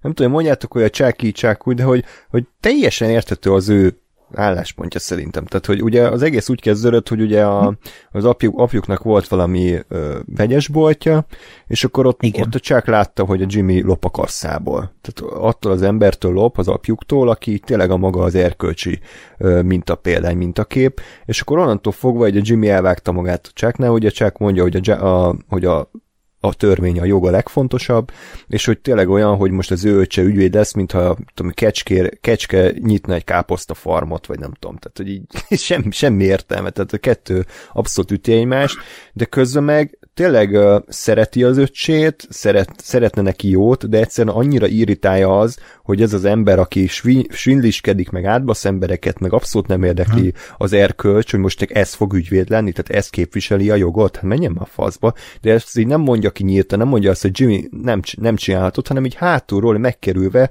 elintézi, hogy ne vegyék fel a, a Hamlin Hamlin céghez, meg elintézi, hogy ne kapják meg ezt a Szent Piperes ö, dolgot, hanem ugye a, a maga a jogi cég végezze. Tehát, hogy a csák is ilyen szempontból szar, mert hogy előadja ezt a nagy erkölcsi fölényt, de közben meg nem, nem nagyon mer a, Jim szem, a Jimmy Wessemtől szemben erről beszélni, csak a harmadik évadó, ami az egyik legerősebb ha? pillanata az egésznek. És ugye a Jimmy meg látjuk, hogy ő igazából meg akar felelni a csáknak, tehát meg akar ja, mutatni, hogy ő több annál, ami, hogy ő nem csak egy svindlis arc, nem csak egy ilyen le, lecsúszott szerencsétlen, hanem ő igenis tud jó útra lépni, de hogy ez ilyen önbeteljesítő jóslat, hogy azáltal, hogy a csak újra és újra mondja neki, hogy nem Jimmy, te nem érsz semmit, te tényleg csak egy uh, Slippery Jimmy vagy, te tényleg nem lehetsz soha ügyvéd, hogy ezzel taszítja át a, a túloldalra. Mm. Tehát ez az egésznek a tragédia, és ez az egésznek a, a nagyon érdekes összetett karakter. Igen, szerintem meg tehát Chuckot bántottuk, tehát azért Jimmy is megéri a pénzét. Tehát azért ő is azért elég mocskos dolgokat megcsinált. Tehát tényleg az, amikor ott a Chucknak ugye a beszámíthatatlanságára játszott, amikor ott elbaszta a, a nyomtatványokat, és Igen. megcserélt két számjegyet, és az, a, az a jelentés eszméletlen amúgy, hogy azt ott megcsinálták. De igen, tehát, hogy, hogy Jimmy-nél is érzed azt, hogy ő is nagyon át tud esni a ló túloldalára, és iszonyatos macsokságokra képes de viszont ugye megint az van, hogy ugye nincsenek itt egyértelműen jó, meg egyértelműen nagyon rossz emberek, kivéve a, a, a Gaspringet, de, de hogy azon kívül igazából azért mindenkinek megvan a maga árnyoldala, és igen, a, a Jimmy az egy, egy végletekig ö, hibás és problémás karakter, akinek helyén van a szíve, csak éppen az elkölcsi érzéke van nagyon-nagyon mélyen megsebezve. És ez egy olyan dolog, amit vagy nagyon nehéz, vagy nem is lehet megjavítani. És így ő olyan, amilyen, ő szerintem elfogadta magát. Tehát én mindig is azt éreztem, hogy ő amúgy jóban van magával. A Jimmy, viszont a világ körülötte az nem, egyszerűen ugye nem tudja befogadni. Egyedül Kim, az, aki, Igen Ö, legtöbbször én azt látom, hogy ők nagyon, az ő kapcsolatuk kvázi egészséges, mivel hogy elfogadják, ismerik egymás hibáját, és ezt valahogy tudják tolerálni, és nem akarják megváltoztatni feltétlenül a másiknak. Tehát ugye a Kim nagyon sokszor ugye azt mondta, hogy oké, okay, csak tudjak róla. Aztán utána jött az a rész, amik azt mondta, hogy oké, okay, inkább nem akarok róla tudni. Tehát az ők, ők mindig próbálnak fejlődni, mindig igyekeznek, és ez is azért jó, mert folyamatosan változik az ő viszonyuk, és nem áll meg egy ponton. És a csákkal is ugyanez volt, és, és talán ez a Better Call a másik ilyen gyémánt pontja, hogy, hogy a legnagyobb ereje az a karakterviszonyokban van. Nem is abban, mert jó a történet is szerintem, meg jó a, a jogi dráma része is, mert a, míg a Breaking Bad az egy gangster történet volt, addig a Better Call Saul talán akkor így ebből a szempontból egy jogi drámának lehet betudni, mm-hmm és az is tök jó, de alapvetően a karakterdráma és a karakterek viszonyai azok, amik ö, a csúcsra helyezik ezt a sorozatot. Igen, és talán egyetlen apró kis negatívum, de ez is olyan, hogy utólag persze lekerek kitörött, hogy nekem az első vad ezért volt fura, mert úgy ugye annyira érdekelt a Jimmy, meg a Chuck, meg a Jimmynek a, az ügyvédi munkái, meg hogy a Kim, meg a, a, a Hamlin céggel való kapcsolatuk, hogy és akkor tök ehhez nem kapcsolódóan random néztük a mike az életét. Tehát, hogy ugye ez csak is kizárólag akkor kap értelmet, ha már tudod, hogy a Mike az, az hova fog eljutni. Tehát szerintem az az egy, ami kicsit furán volt az egész történetbe beemelve, mert annyira külön mozgott a Mike, annyira nem volt semmi köze a, a sztorihoz, úgy meg ugye az egész karteles biznisznek, hogy, hogy emiatt engem nem az, hogy kidobolt, de hogy nem annyira érdekelt az ő szála. Tehát, hogy Ugye a, a Breaking Badnek is ez volt az elő, a, a nagy erénye, hogy fokozatosan nyílt ki. Tehát, hogy az elején tényleg csak a volt volt, tényleg csak a, a Jesse, és akkor ugye szépen fokozatosan ismertük meg a, először a Tukót, ugye, aztán már nem emlékszem a többi karteles csávot, aztán a valamelyik hívadban a Gázt, tehát hogy, hogy nem az, hogy rögtön ránk borítottak mindenkit, hanem így fokozatosan is itt a, a Better Call ugye mivel tisztában vannak vele, hogy te valószínűleg láttad a Breaking Bad-et, ezért már az elején ott van a Mike, nekem kicsit túl ö, nagy hangsúlyt kapott, de aztán neki is volt egy zseniális jelenete, ugye a, azt hiszem a 5 nevű epizód, amikor ugye kiderült az ő múltja, és ott van egy ilyen nagy monológia, hogy mikor el, elmondja, hogy I broke my boy, tehát hogy ő okozta... Az emi jelenet. Igen. Ő, ő okozta a saját fia halálát közvet, közvetett módon, tehát onnantól vált az egész egy ilyen, tehát onnantól vált értelmessé számomra.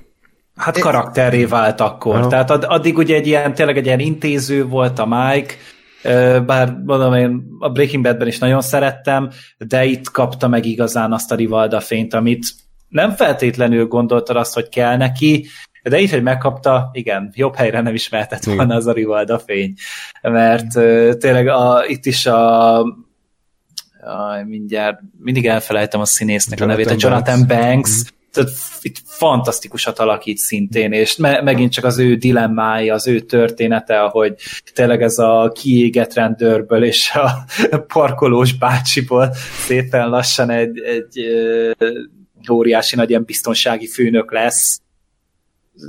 Csodálatos egyszerűen, és az a az az első bevetése, amikor ott ugye találkozott azzal a hülye fickóval, hmm. és ö, oda mentek hárman ugye a munkáért, és akkor lefegyverezte a Trevort a, igen, igen, igen. a GTA-ból, GTA 5-ből, ugye azt a figurát, az is tapsolta, hogy úristen, ide is beengedték a Steve Agot, ennek mindig jó, hogyha ő szerepel. Abszolút.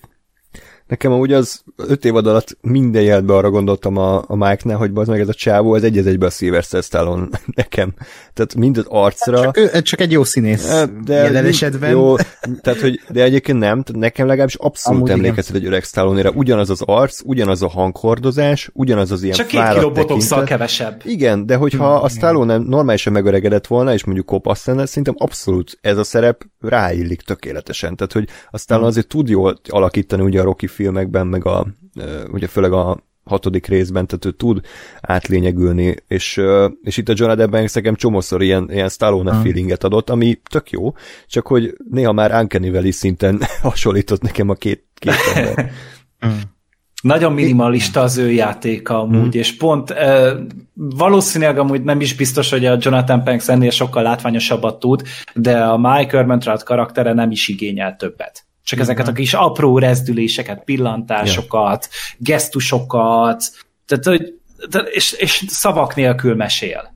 És ebben benne van megint a rendezés, meg benne van a színész is, meg benne van a forgatókönyv is. Meg ugye mennyire Igen. jó páros ők a Jimmyvel, aki egy ilyen izgága össze-vissza gesztikuláló, hiperaktív csávó, és a Mike meg ilyen, ilyen makréla tekintettei bámul, és így szuszog meg néha így, No.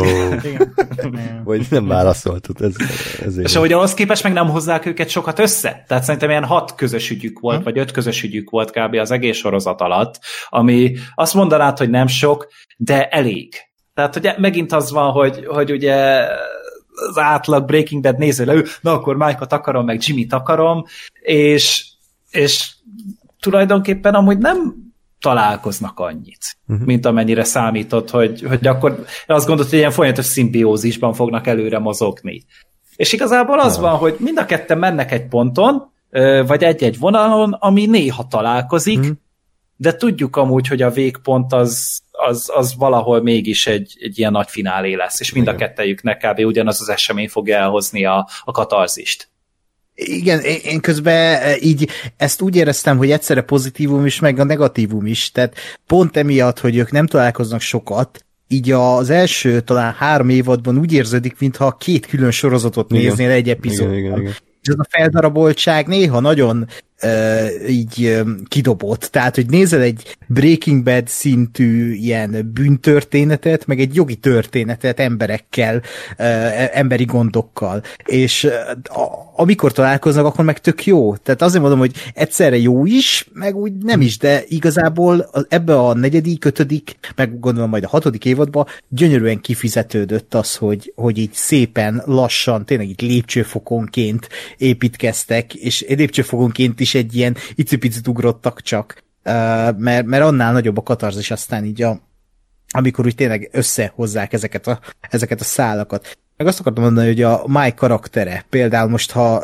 térjük vissza kicsit a Mandalorianre, hogy Mike karaktere azért egy hatalmas közönségkedvenc volt a Breaking Badben. És nyilvánvalóan ugye visszahozták, és nyilvánvalóan ez is egy fanszervizelem, hogy Mike itt van, és ennyit van szerepeltetve, mert tényleg ő egy közönségkedvenc, viszont itt annyira jól megvan írva, és annyira jól adagolják ezeket a fanservice elemeket, most gondolok arra, amikor megjelenik a Los Polos először, vagy ilyesmi, tehát, hogy így, ezek így, így a történet részesei, és itt van a Jonathan Banks, aki tényleg így, így, így, így, így pisla... Bocsánat. Érdekes Azt hittem bejött a Mike. Vagy Egy hangtopítós pisztoly van éppen Gergő homlokánál, de folytassák nyugodtan. Szóval, hogy a Jonathan Banks játéka azzá teszi, ami, tehát egy, egy ilyen iszonyat szerethető, de közben ő is egy olyan karakter, mint a Gus Fring, hogy így nem csinál sokat, de amikor ő egyet pislant, vagy ö, nem tudom, úgy nyúl a, a kabátjához, ahogy már tudod az egész karaktert, már tudod a, az egész sztoriát a karakternek, és e, e, ezért tehát a forgatókönyv és a színészi játék az így annyira egybefort, és annyira nem dob ki ebből az egészből, pedig sok ponton, nem csak most My karakternél, hanem ugye az egész sorozat kidobhatna épp amiatt, mert egy hatalmas kultusszal rendelkező sorozatnak a kis testvére, csak éppen nagy testvéré vált közben, és e, tényleg, ahogy András, te is mondtad, ez egy anomália, hogy ez így létrejött, és így, így működik. Ja, meg a fanservice annyit, hogy ugye én rég láttam a Breaking Bad-et, de elvileg rengeteg olyan pillanat a momentuma van, ami, ami a Breaking Bad-re egy ilyen utalás, de ez a legjobb hmm. fanservice, hogy igazából, hogyha nem ismered, akkor nem tűnik fel, és nem lók ki a sorozatból, viszont hogyha igen, akkor meg zseniális. Tehát, hogy ugye az, hogy a, a volt egy broker, akit átvert a, a Jimmy meg a Kim, és akkor ez elvileg ugyanaz a csávó, aki a Breaking Bad, nem tudom, felgyulladt az autója, vagy valami ilyesmi volt. Meg hogy egy nővér a, a kórházba, aki a Hector Salamancát ellátja, az is ugyanaz a nővér, aki a Breaking Bad-be valamit csinál. Vagy ugye, a, hogy Crazy Eight hogy kapta a neveit. Tehát ez is olyan, hogy az meg, tehát hogy kurva jó, hogy, hogy ugye, nem tudom, emlékeztek-e, hogy mi volt ott a sztori, hogy ugye kártyázik a lálóval, és akkor ugye pókereznek, és a Crazy, vagy a, hogy hívják őt, amúgy Diego, azt hiszem, nem tudom, mindegy. Crazy. Igen, az eredeti neve, ö, tehát hogy neki van 3-8-asa, de bedobja a lapjait, mert azt hiszi, hogy, hogy gyengébb, és akkor a Láló így viszi a pénzt. És akkor a Láló meglátja, hogy, hogy mik, a, mik a lapja, hogy miket dobott be, akkor ugye spanyolul mondja, hogy, hogy a crazy, tehát őrült, őrült 8-as, hogy bedobta a 3-8-ast, és hogy ilyenek, tehát hogy teljesen beleillik a történetbe, és ugye a Láló figuráját is bővíti, meg az univerzumot is. Aha, aha. Úgyhogy ez a fanservice jól csinálva. Hogyha valaki kérdezi, hogy miért fikázzuk mindig a Mandalorian fanszervizét, ahol a viaszfejű gyökér áll a folyosón, hát azért, mert ezt lehet jól is csinálni. Ö, meg egy másik még ilyen, hogy az a, amikor ugye a Mike-ot az ötödik évad beleintézték, és ott elküldték ugye abba a kis faluba, ott az az orvos az ugyanaz, aki már a Breaking Badben is gyógyította, meg kezelte a gázt, amikor megmérgezte hmm. magát tulajdonképpen, és meghánytatta magát, és elintézte a kartelt. Tehát mhm. ez, ez ja, ugyanaz ja. a fickó volt. Wow.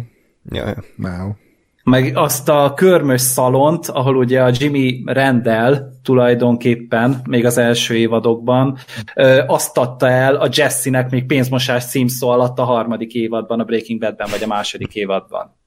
Hm. És Bár. számtalan ilyen lehet még a Reddit fórumokon, amiket érdemes olvasgatni, hogy, hogy ezek kurvára intelligensek ezek a, ezek a showrunnerek, tehát ezek minden apró részletet részletre figyelnek, és, és ez utalásokkal tele van, easter a sorozat. Ezért is érdemes Ezért én nézni.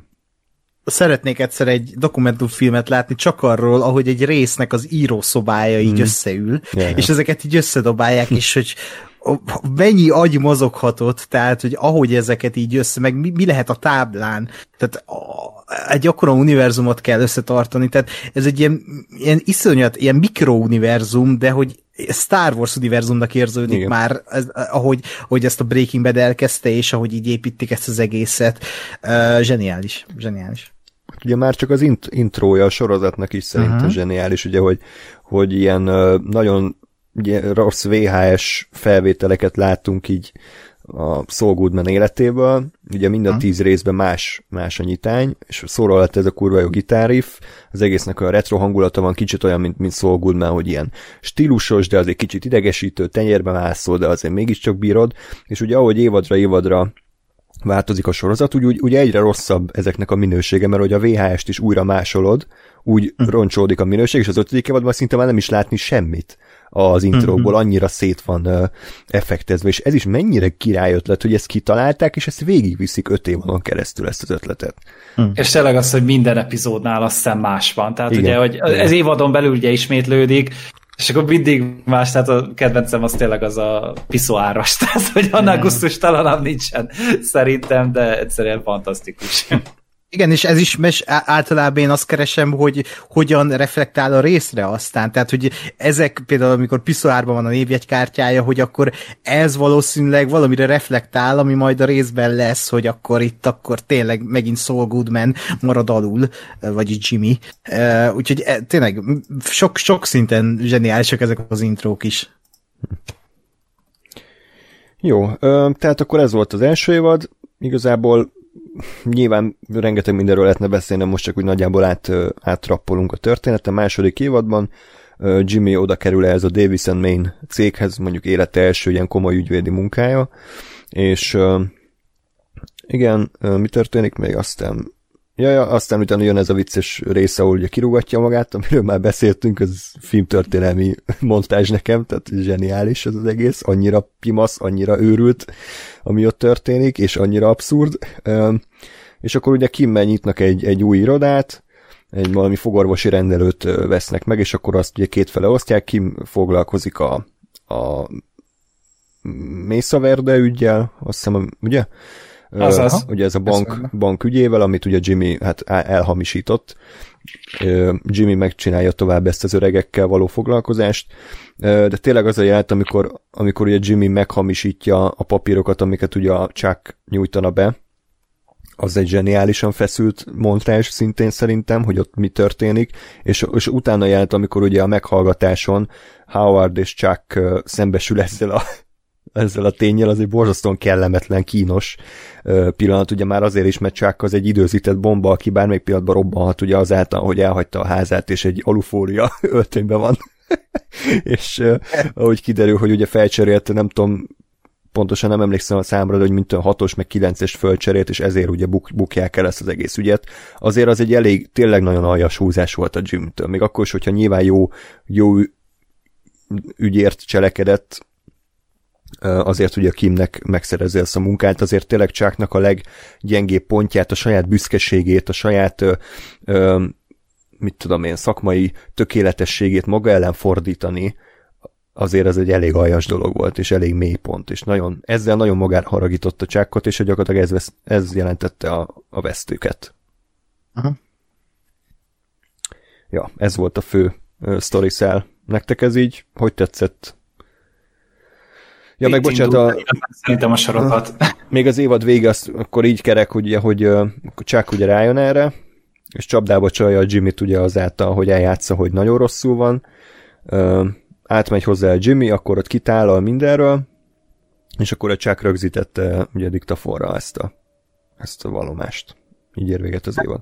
Hát igen, ugye itt már a Chuck azért elkezd, meg elkezd talán ezen a ponton dolgozni az, hogy talán kijöjjön valahogy ebből a pszichózisából, amiben ő szenved, és, és maga ez, ez is egy borzasztóan gusztustalan árulás volt, annak a céljából, hogy egy másik gusztustalan árulást kicsaljon a, a Jimmyből, úgyhogy igen, érted, hogy, hogy kimértette, és tényleg a, abszolút érted a, a Jimmy-t, hogy, hogy ez kitelik tőle, és, és talán még azt is mondott, hogy, hogy igen, a Kim az megérdemli ezt a dolgot, de, de mégis azért úgy az emberben úgy elkezd tikkelni a kis morális iránytű, hogy ez nem biztos, hogy helyes.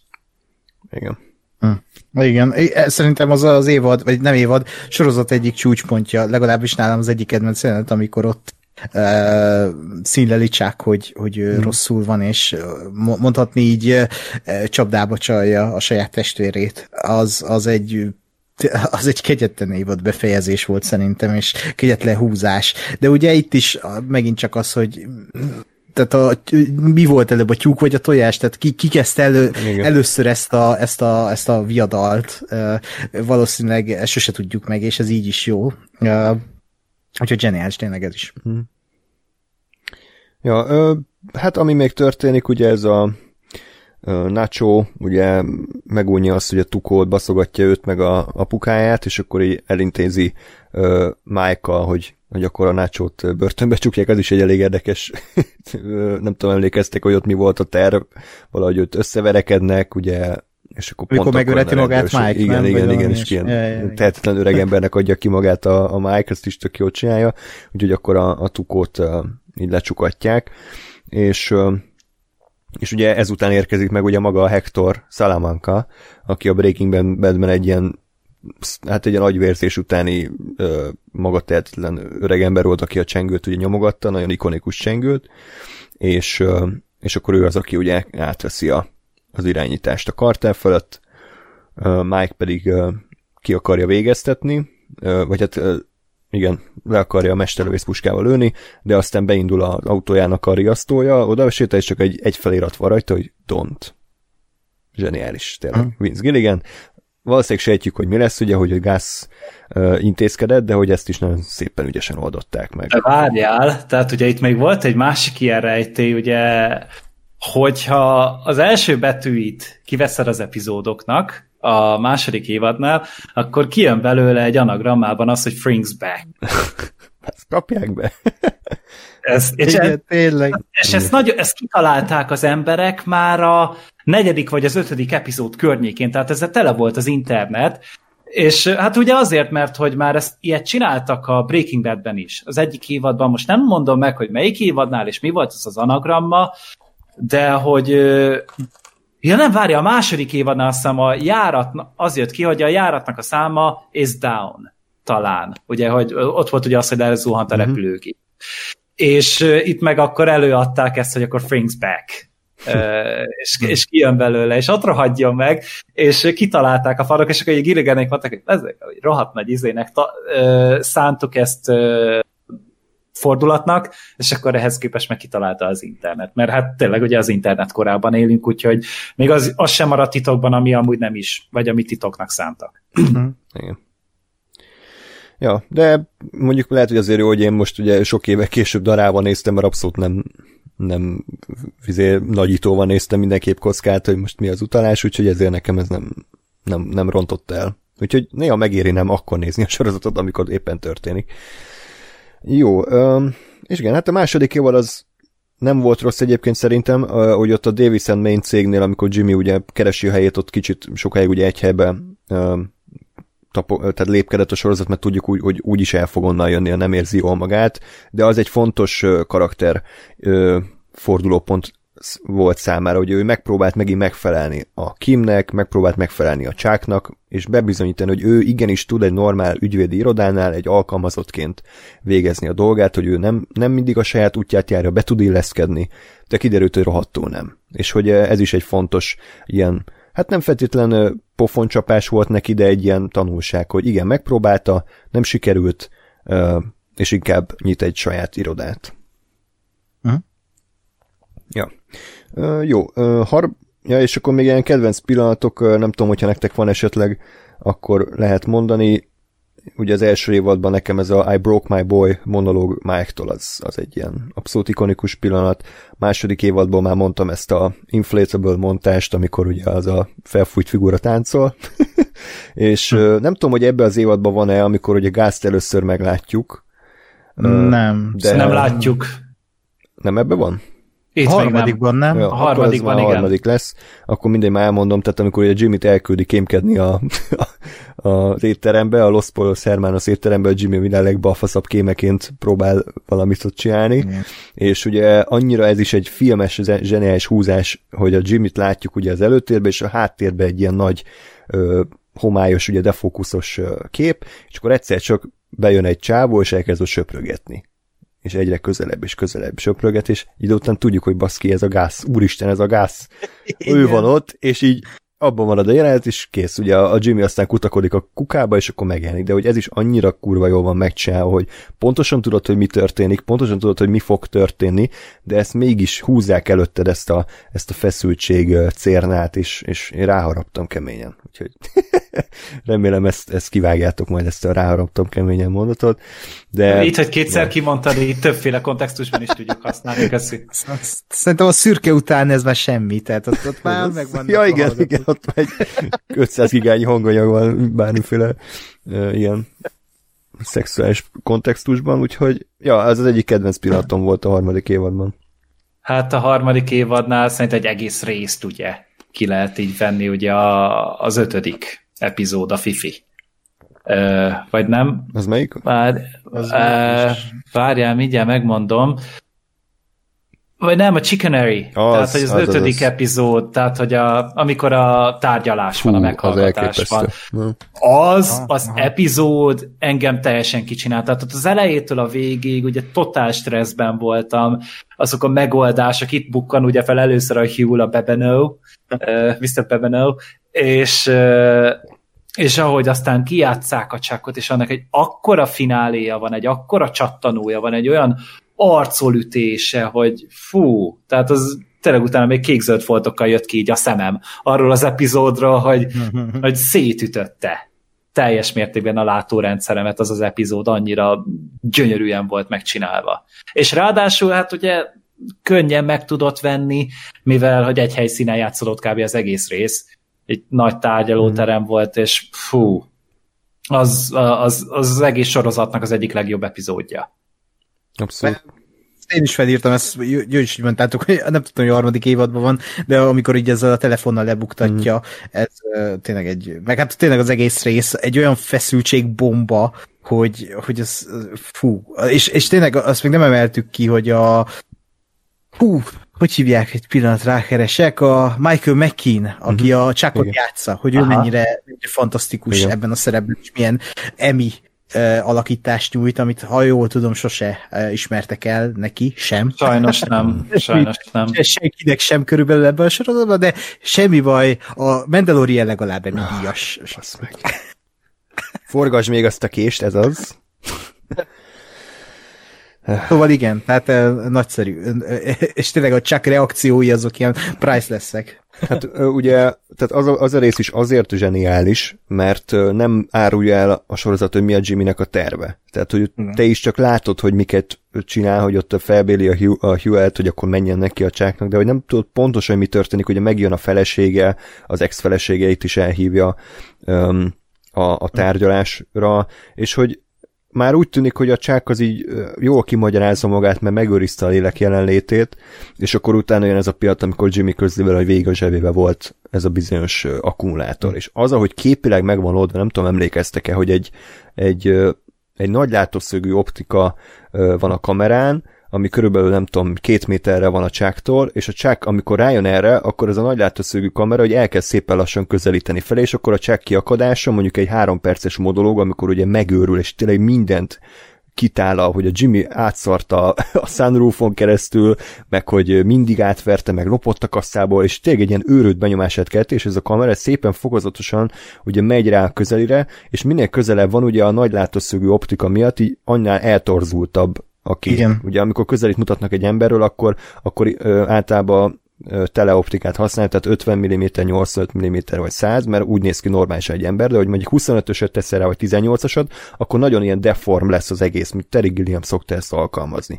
És ez a képi hm. megvalósítás, hogy rámegyünk csákra folyamatosan, és hogy nem, nem vágnak el, tehát, hogy nem látjuk a közben a többiek reakciát, hanem csak Csákot, aki nyilván a saját agyába is ezt úgy játszódik le, hogy neki megszűnik a világ, és csak is kizárólag arról szól neki az a pillanat, hogy kieressze a dühét, és azt az, nem tudom, 40 évnyi frusztrációját, ami benne van. És ugye, ahogy ennek a jelenetnek vége, és átvágnak mindenkire, ott ugye már normális optikákat használ a, a, a film, vagy a sorozat. Tehát ez is van egy zseniális jelenet, forgatókönyvileg, van egy zseniális színészi alakítás, és ezt operatőrüleg is, és rendezésileg is a lehető legjobb módon adták elő. Ezért nagyon szeretem ezt a, ezt a sorozatot.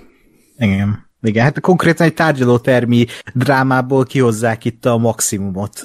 ugye, amit, ha jól tudom, te hoztál fel, András, a Trial of the Chicago 7-nél negatívumnak, hogy ez olyan, mm, meg volt rendezve, de úgy semmi Igen. különös. És akkor én, én mondtam, hogy egy tárgyalótermi drámának megvannak a magas sablonjai, és úgy van megrendezve. Na, itt kicsit azért ezt máshogy alkotta meg a Wiesgirgen hát Peter Gold páros, mert itt tényleg az van, hogy, hogy így kioszták azt a művészi uh, magas fokot ebből az hmm. egész, vagy magasságokat ebből az egészből, hogy a, amiket még így nem láttunk, és hogy hogy, hogy lehet képileg is uh, elmesélni egy embernek a frusztrációját, kiakadását, dühét, és uh, valóban ez, ez, ez, ez egy ilyen hatalmas, hatalmas jelenet. Hmm.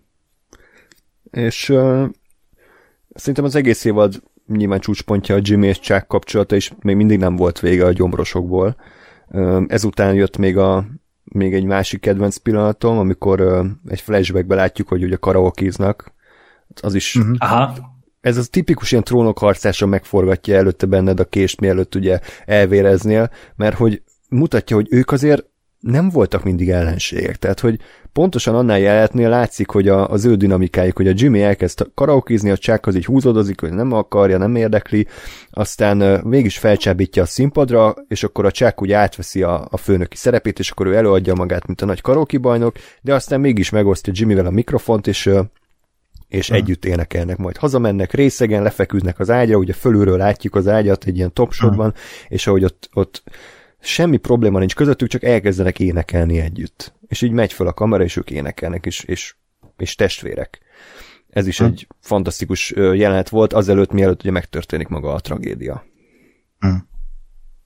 Igen, igen. Ami a tragédia az egyik legkeményebb, még egy ilyen utolsó párbeszéd közöttük, nem tudom, arra emlékeztek-e, amikor a Jimmy átmegy Chuckhoz, hogy akkor szembesítsék egymást a, a problémáikkal. Ugye csak ugye eljátsza, hogy jól van, ugye megy a zenegép, megy a, mit tudom, hűtő, lámpák, minden azt, azt ígéri, hogy minden rendben van, és akkor ugye Jimmy ugye próbál kibékülni Chuckkal, majd Chuck annyit, uh, igazából annyit mond, hogy you never meant much to me.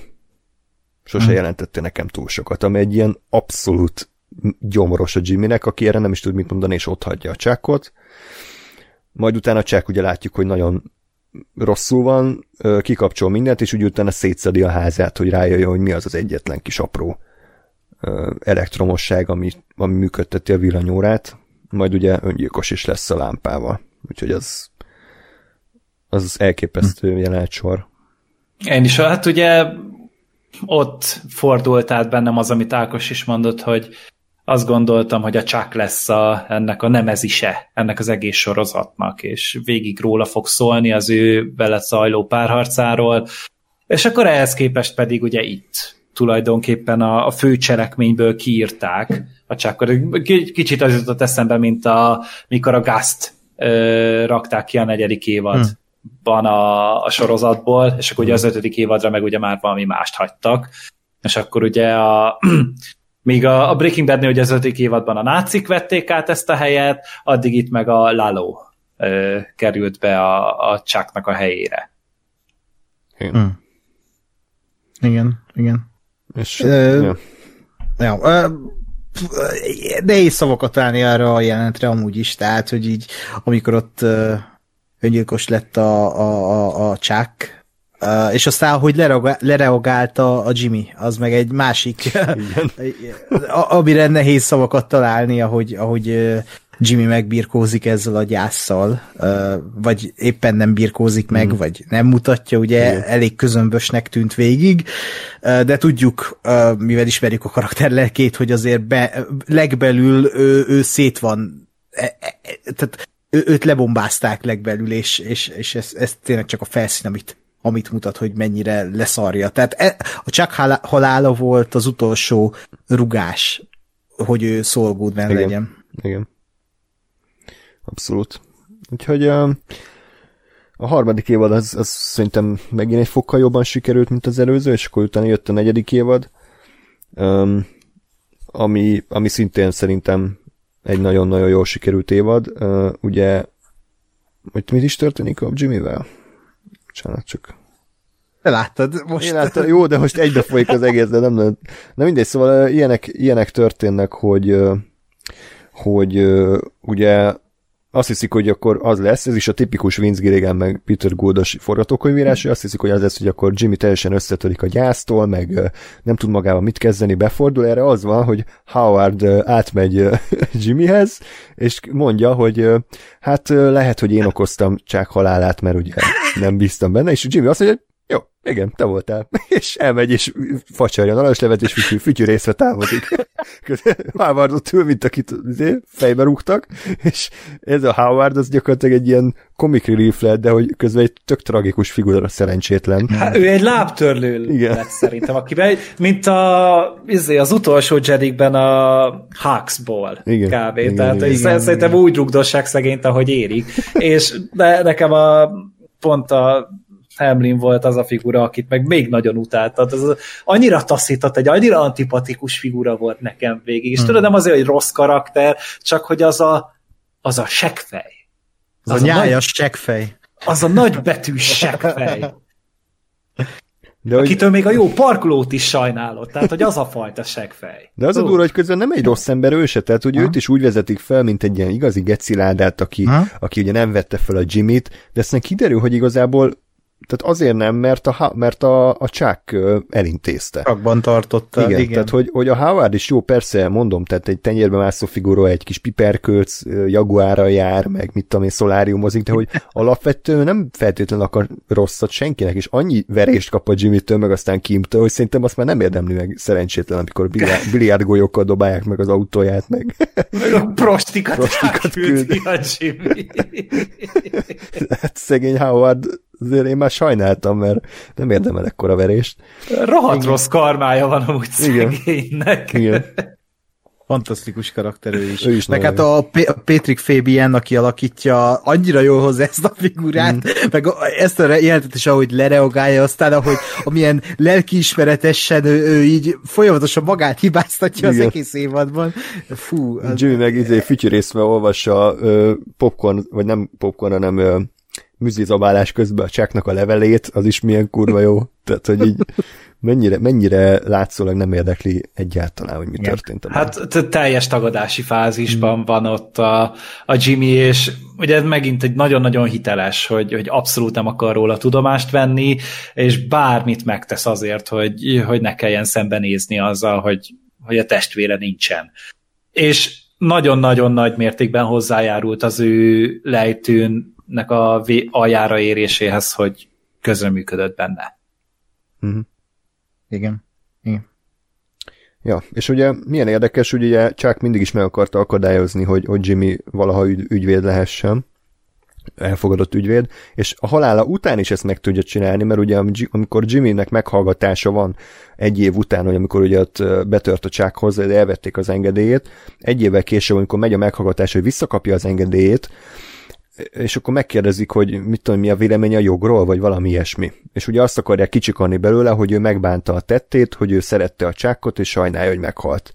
És ő ezt nem mondja, aki elkezd bullshitenni valami hülyeséget, és ezért nem adják vissza neki az engedélyt. Um, és ugye a halál után is csak még hatással tud lenni a Jimmyre, a Jimmy életére, hogy, hogy ne, ne lehessen meg az, ami, amit, amire vágyik.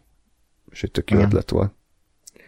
És Igen. akkor Jimmy ugye egy telefonokat árul, akkor innen indul az, hogy ő ilyen le, le nem nyomozható telefonokat árul ilyen lecsúszott alakoknak. Um, és akkor így... Hát az is mennyire jó volt, amikor kirabolták ugye a srácok, és utána meg helyben hagyta őket, ott elkapatta, és izé fellógatta őket. igen, igen. És igen. igazából ugye, tehát, hogy aztán nem akarta tehát, hogy me- megint az ilyen átverés volt, mint a Breaking Badnek az utolsó részében, amikor a, a lézerrel szaradták be a, a Badgerék a, a milliómosokat, akik gyerekre volt rábízta a pénzét, hogy utassa el utána a gyerekeinek. És hogy ez is egy ilyen átverés volt igazából, és ez is egy, megint csak egy ilyen csúcs pillanat volt számomra. Igen, igen. Ja.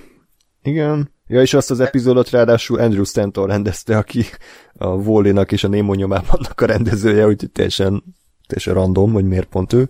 De nem értem, hogy John Cartert miért nem mondtad. ja, igen. De ugyanilyen random módon bukkant fel a Stranger Things-nek a második évadában, és ott is rendezett, ugye? Ha, igen. ja.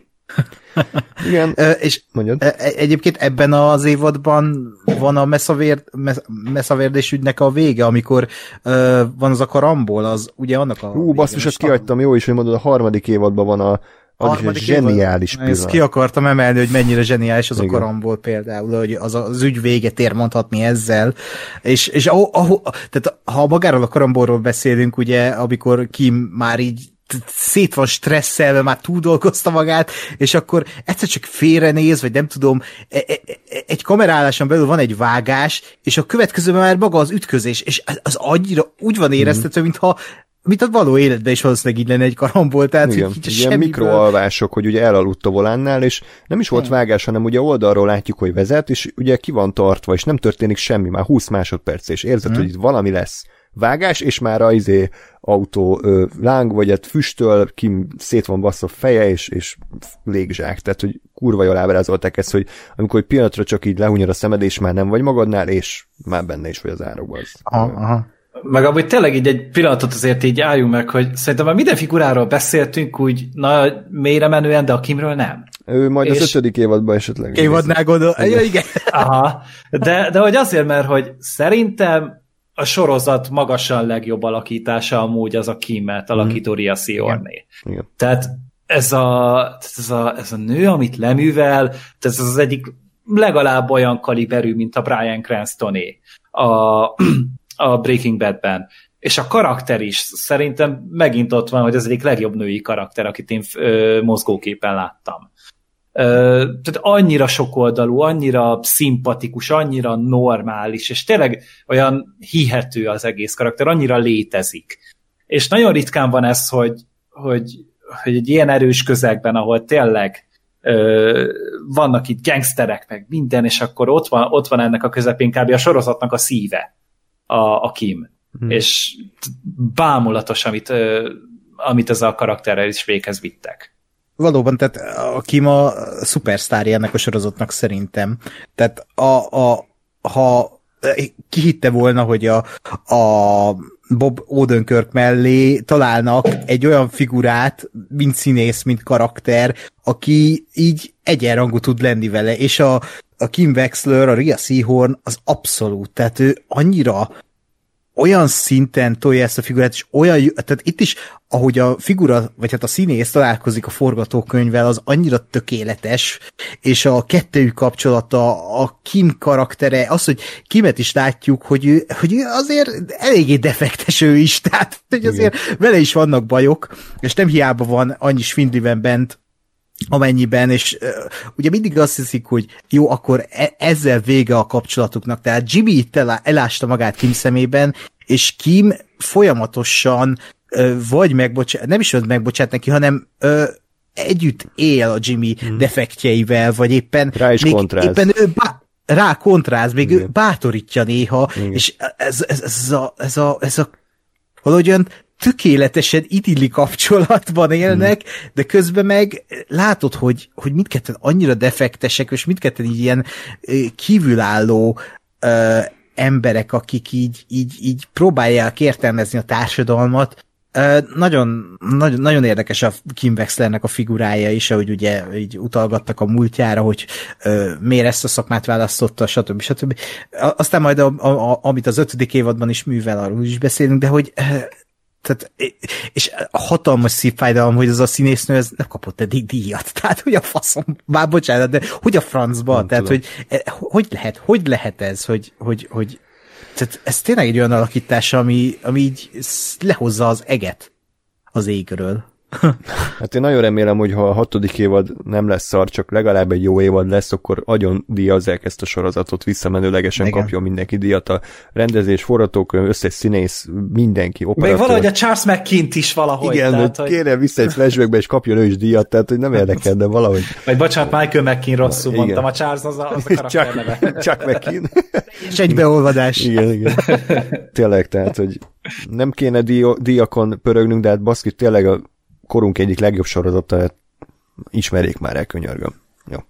De... Hát meg, nem csak, hogy a legjobb, de a legminőségibb egyben. Tehát, hogy, hogy ez egy dolog, hogy ahogy meg van írva, tehát tényleg az a, az a munka, ami az egészet így létrehozza, ezt a Better Call szolságot, ami, ami sugárzik ebből a sorozatból, az, az, az tényleg egy páratlan hm. dolog. Ja, és még egy dolgot, bocsánat, a harmadik évadban kijöttem egy ilyen nagyon jó jelenet, feszült jelenet, amikor ugye a Nacho meg akarja mérgezni a Hektort.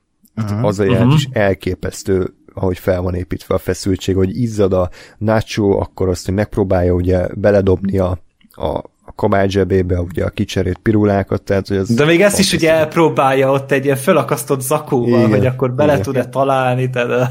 Igen, igen, igen. Annak is ugye, hogy lecsapják az egészet, tehát, hogy így, ha jól emlékszem, ott az van, hogy, hogy amikor van ott egy találkozás a Gus Fringel, és ott úgy tűnik, mintha nem sikerült volna, vagy valami hát ilyesmi. Gus, nem Gus lehet... így rájön, igen, hogy, hogy ő volt. Ja, a Gus rájön. Igen. És onnan lesz egy, mondhatni, egy ilyen csicskája igen. a Gusnak. Igen. igen. Igen, tehát bocsánat, visszatérve akkor a negyedik évadra, ugye még ami fontos sztori hogy ugye a Gus most kezdi építeni ezt a meth labort, és ez is egy kurva jó sztori tehát erre én nem gondoltam volna, hogy most ebbe ennyire belemennek, hogy mégis hogy a francba fogott építeni az alaksorban egy meth labort, és ugye németeket bérel fel a, a, Michael, és akkor megismerik ugye ott a német figurákat, fő, főleg Wernert, Werner Ziegler, ahogy azt Láló sokszor elmondja, és ez is a tipikus ilyen uh, Vince Gilliganes, hogy először csak azt látjuk, hogy egy random csávó áll az út közepén, ilyen bajszos fasz, megjön Mike, vagy nem, felhívja Mike telefonon, hogy mit tudom, hogy tegyen zsákot a fejére, meg várjon órákat, akkor elviszik valahova, akkor ott kirakják, akkor elkezd méregetni a csávó, tehát hogy nem mondják ki pontosan mi történik még, de kell idő, hogy még rávezetik szépen a nézőt. Aha. És uh, annyira jól csináltak ezt ugye a németekkel is, mert ott ugye behozzák ezt a, hú, nem emlékszem annak a, annak a problémás fazonnak a nevére, problémás névet csávó, aki ugye ott fogdossa a csajokat a striptease bárma, meg láthatóan en, ö, rossz magatartása van, meg engede, engedetlen, és akkor ugye ez ugye azt sugalja a sorozat, hogy na vele lesz valami baj. És ugye az egész Mike felelőssége, hiszen ő az, aki beszervezte a, a németeket. De aztán fordít egyet az egészen a sorozat, és kiderül, hogy igazából a Werner a fő fő német építész, aki a legszimpatikusabb és a legközvetlenebb a, a többivel, és Michael tök jó barátok lesznek, hogy ő lesz a gyenge láncszám, amikor kiderül, hogy a feleségét borzasztóan hiányolja, és hogy el akar szabadulni, akár két-három napra, hogy találkozzon vele. És úgy, Kai-nak hívták a problémás Kai. fickót. Uh-huh. Köszönöm. Milyen vicces a színész neve, Ben Béla Böm. És akkor ugye Werner el, el is szökik erről, a, erről az építkezésről, és ugye hát itt gyakorlatilag aláírja a saját halálos ítéletét, amit maga Mike Mike szignóz, és az a jelent is, hogy, hogy meg volt oldva, hogy ők találkoznak, uh. kiviszi oda a sivatagba éjjel, azok a beállítások, ahogy ilyen sziluettként távolról látjuk, ez egy művészet, művészet volt. Nekem az jutott eszembe, hogy ez olyan, mint egy szegény, mint egy kutyát lőne le. Tehát annyira ilyen, hogy egy nagyon intim pillanat, mert hát lehet itt vitatkozni, de kevés olyan intim pillanat van, mint amit ez a két csávó megosztott ott a, ott a sivatagban hogy tényleg ott hmm. vége van, meg fog halni, és, és a Mike azért tette, mert neki kell megtennie. Igen. Tehát, hogy se, senki más, és ugye ez volt a, a Mike-nak a Breaking Bad pontja az, ahol ő végül is tényleg itt feladta az egészet, és beállt a a szolgálatába. Hmm. Ez volt az a, az a rész, ahonnan neki már nem volt visszaút. A Breaking Badben ugye ez volt az, amikor a Walter hagyta megfulladni a Jane-t. Tehát, hogy, hogy nála pedig ez volt szerintem. Igen. Igen. Igen, az, én imádtam azt a storyline-t, az egészet, hogy kitalálták, hogy ugye, hogy építenek nekik egy ilyen kis várost, és akkor van kosárlabda, focipálya, mit tudom én, kocsma, meg hát amilyen problémák ugye előkerültek, úgyhogy az, az nagyon jó volt. Hmm. És ugye még az is kiderült, ami még nagyon fontos uh, info ilyen világépítés szempontjából, hogy amikor a Hector uh, ugye megmérgezi a Nacho, és ugye már épülne fel a kórházban, akkor a Gas uh, beavatkozik, és azt mondja, hogy köszönöm, minden átveszem a, a rehabilitációt. Tehát magyarul kiderült, hogy Gáz tartja egész végig ebben az állapotban a Hektort, aki lehet, hogy amúgy simán felépült volna tovább, de a Gáz ugye így bünteti, meg így, így irányítja az egész életét, hogy azt mondja, hogy nem, te ide jutottál el, hogy a csengőt nyomogathatod. Tehát ez is hm. nekem nagyon jó plusz adalék volt így az ő, ő történetükben. Hát ennél a gonoszabb dolgot nem nagyon tehetsz egy emberrel. Igen. Mint hogy megnyomorítod egy életre, egy szobanövényként kell, és dolgozol rajta, hogy ő minél tovább jól legyen.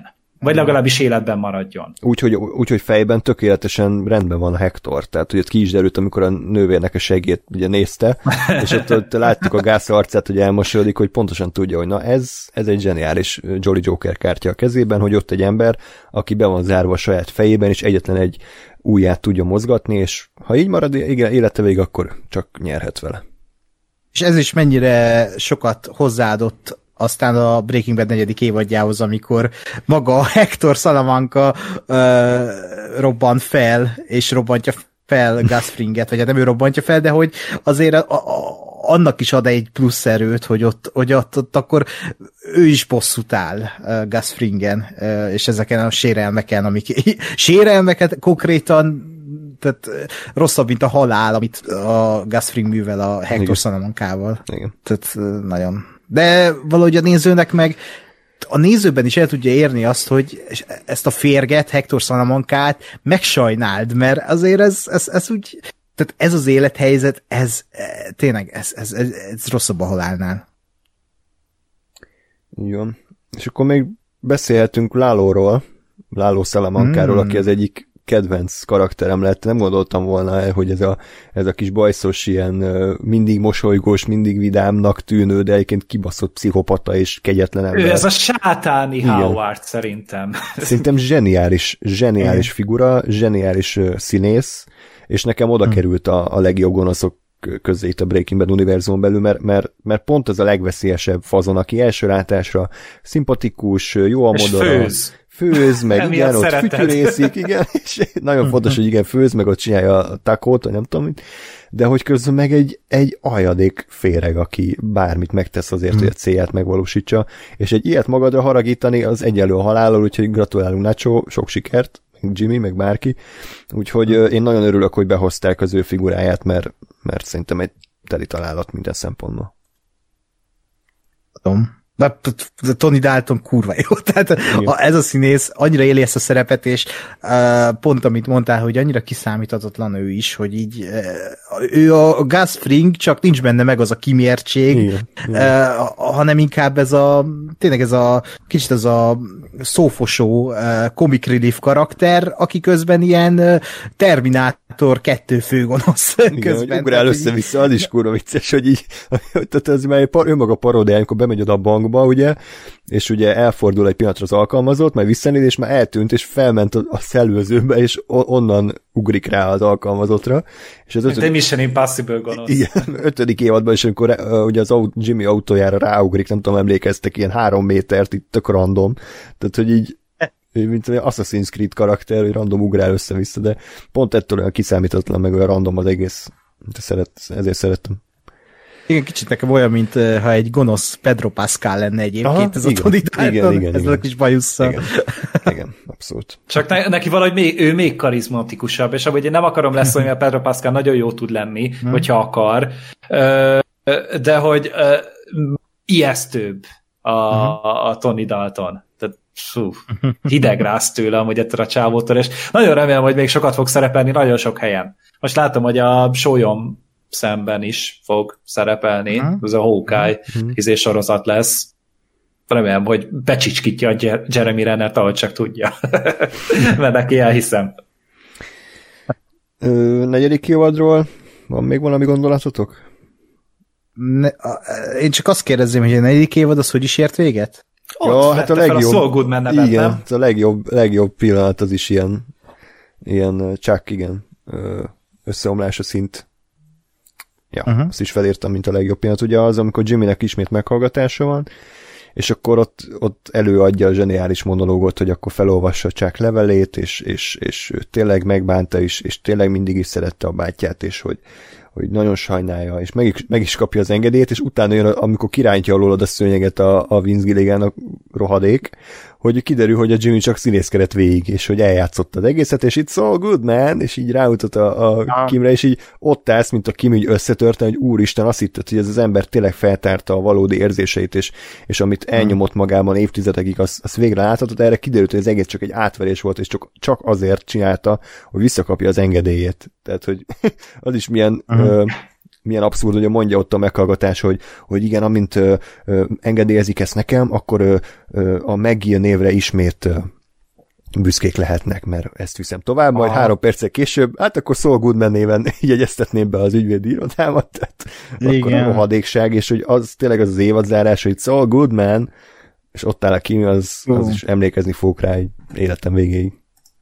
Igen, most, hogy mondod, így valóban, tehát az egy olyan, tehát az is egy olyan tragikomikus pillanat, hogy tehát az a jó, hogy Vince Gilliganék felhasználják szó, vagy hát ugye Jimmynek a comic reliefségét arra, hogy így valahogy úgy, hogy a háttérbe söpörjék azt a végtelenül szomorú, tragikus karaktert.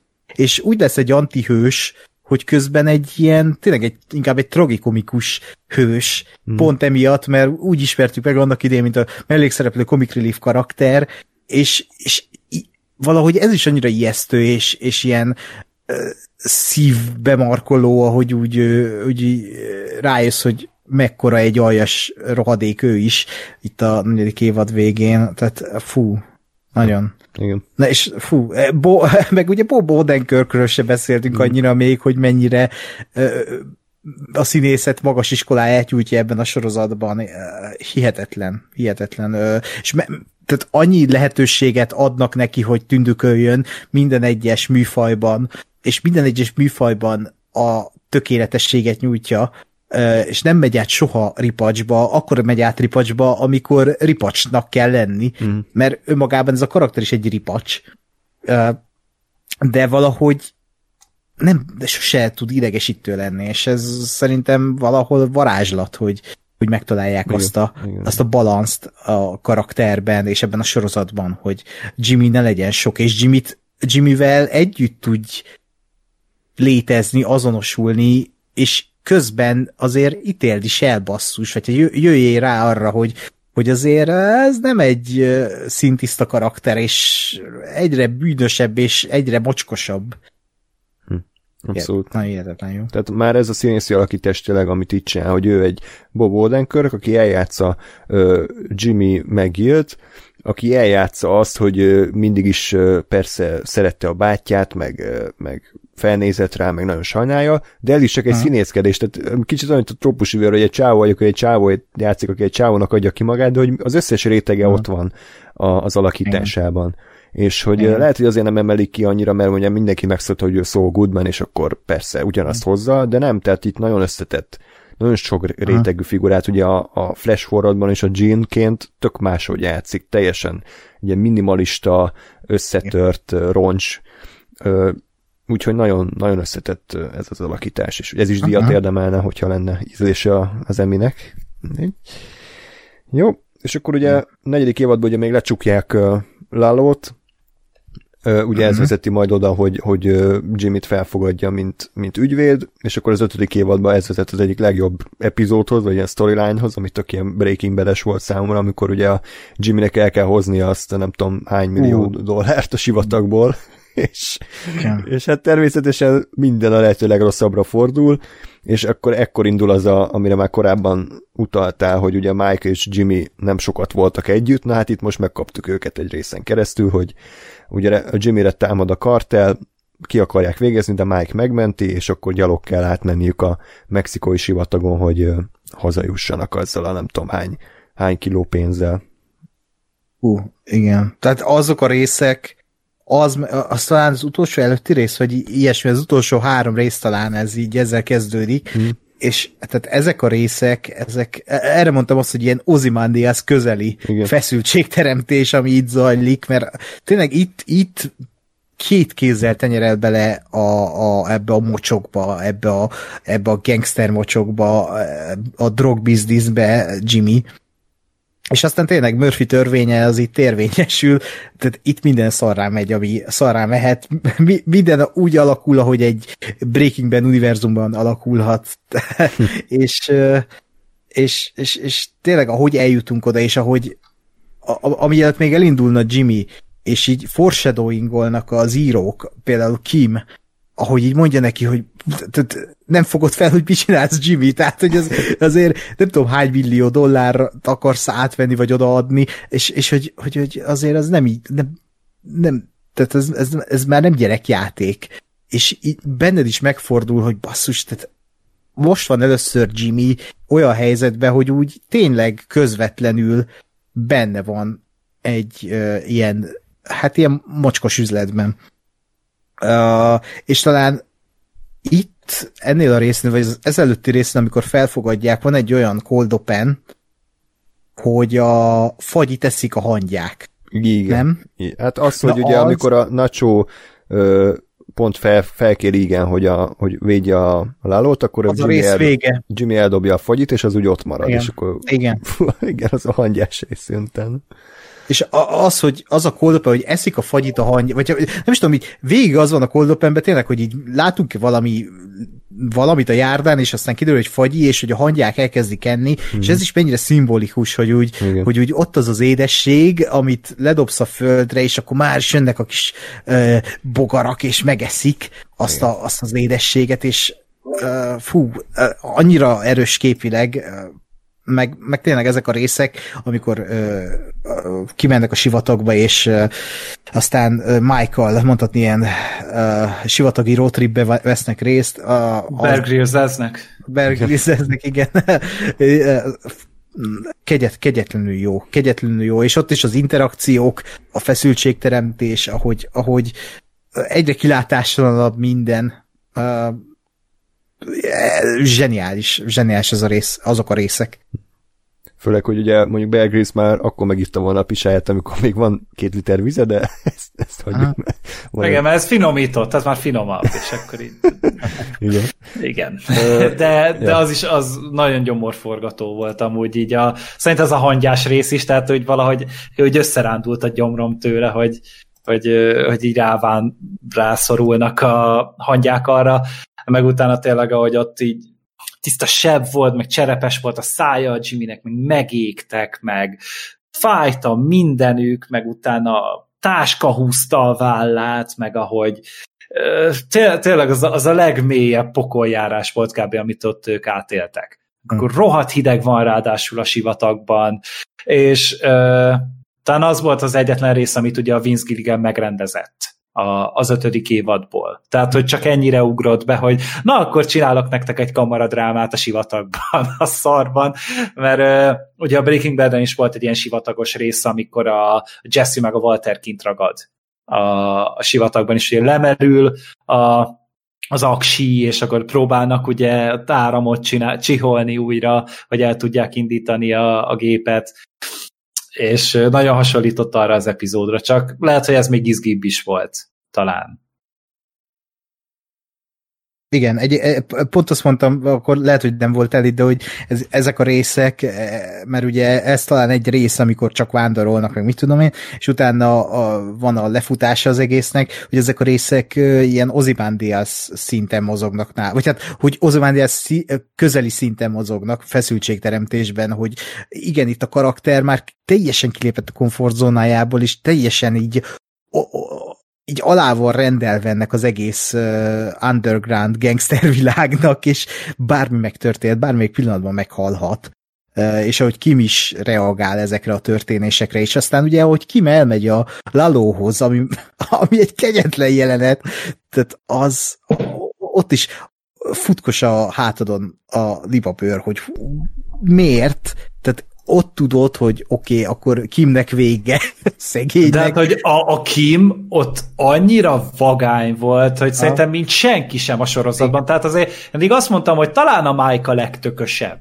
ebben a sorozatban. Ugye a, a Jimmy, ő is nagyon sok ilyen szarhelyzetbe keveredik, de nem áll bele általában, hanem úgy próbál onnan kiszkolni, ahogy csak tud, aki meg beleáll, meg ahogy a Mike is beleáll. Viszont a, a Kim az, az, az szinte félelmetes volt, hogy milyen magabiztossággal ott ki tudott állni a, a Lálova szemben, és nyilván nem volt tisztában vele, hogy kivel, kivel áll szemben, de, de annyira sarkára állt, és ott szembeszállt vele, és úristen, tehát ez, ez kurva jó volt már. Az, az volt az ugye az első közös jelenete a Lálóval, és azt hittem, hogy ezt már nem lehet följebb tolni, aztán de, lehetett. Hm. igen. Hát igen. Hallottok, ugye? Igen. Jó, köszönöm. Uh, Sajnos.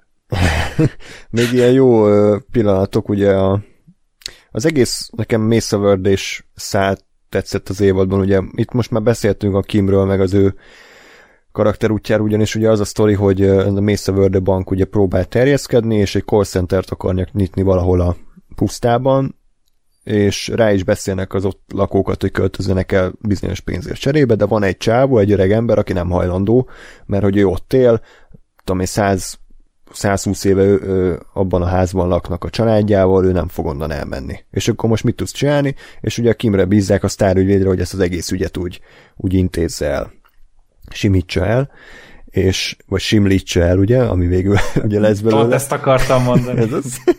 és ez, ez az egész nekem kurvára tetszett, ahol ugye először ő próbálkozik a, a csávóval, nem jön össze, és akkor utána elküldi a Jimmyt, és amiket ott kitalálnak, az meg, hogy hogy lehet hátráltatni a, az egész építkezést, hogy ilyen ősi, antik cserepeket találnak, meg radioaktív, meg nem meg tudom. kiszedi a homokot abból a rajztáblában, nem tudom, hogy hogy hívják ezt a szar, de hogy utána azt ott szét szórják, és akkor de a, ami kicseréli a lakcímet, azt hiszem a házszámot. Igen, talán, meg Jézus képét emlékszem. odafújja, basz meg.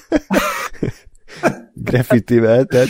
De ugye ugyanilyen hülyeség, tényleg azt elfelejtettük ugye az előző évadban, amikor ott a ott az idősek otthonán, hogy a leveleket ott megíratta ott mindenkivel, igen, és akkor, hogy igen, ugye igen. ott maradt tehát az is az a rengeteg hülyeség, és ez, ez a másik ilyen hogy ami nem kéne ilyennek lenni ennek a sorozatnak, de ezekkel a hülyességekkel megint feldobja, és tényleg ugyanilyen izgalmas marad az ügyvédes része, meg a dráma szintje is a, a sorozatnak, és de emiatt nagyon nehéz bármi miatt is azt mondani, hogy hát nekem ez annyira nem kenyerem úgy, hogy nem szívesen néztem a sorozatot.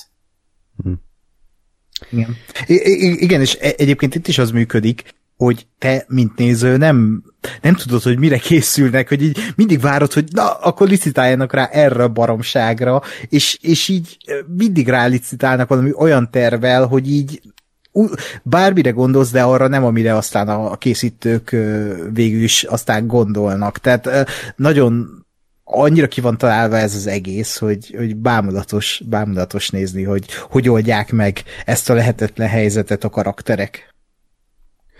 És ugye az egész a Kimi karakterfejlődés szempontjából volt nagyon fontos, hogy akkor ő most tényleg beáll ebbe a corporate, nincsenek morális erkölcsei, nem, nem érdekli az öreg ember sorsa, vagy pedig ellentmond annak, ami, amit eddig felépített, hátba szúrja a saját bankját, a saját megbízóit, és akkor a, a lelkiismeretért cserébe próbál segíteni valamit az öreg embernek, és amikor ez aztán nem nagyon sikerül, ha jól emlékszem, akkor ugye kit, kitalálja Jimmy ezt a baromságot, hogy akkor leforgatja azt a filmet, azt a azt, azt, vagy azokat a reklámfilmeket a, az apjával.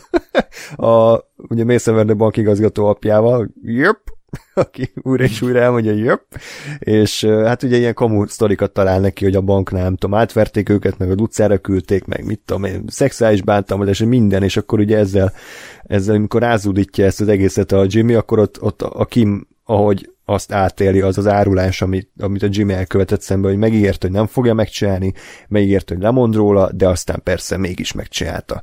De közben meg azért mégiscsak ő is hibás, mint a Kim, hogy, hogy idáig eljutottak, meg ő is bátorította a Jimmy, tehát ettől nagyon érdekes az ő kapcsolatuk, hogy, hogy egyik húzza a másikat. Tehát nem az van, hogy a, mint a, a Walter és a Skyler esetében, hogy van a Walter, aki minden rosszat megcsinál, és van a Skyler, aki, aki ebben nem akar részt venni, és, és elítéli, ha jól emlékszem, bocsánat, lehet, hogy rég láttam.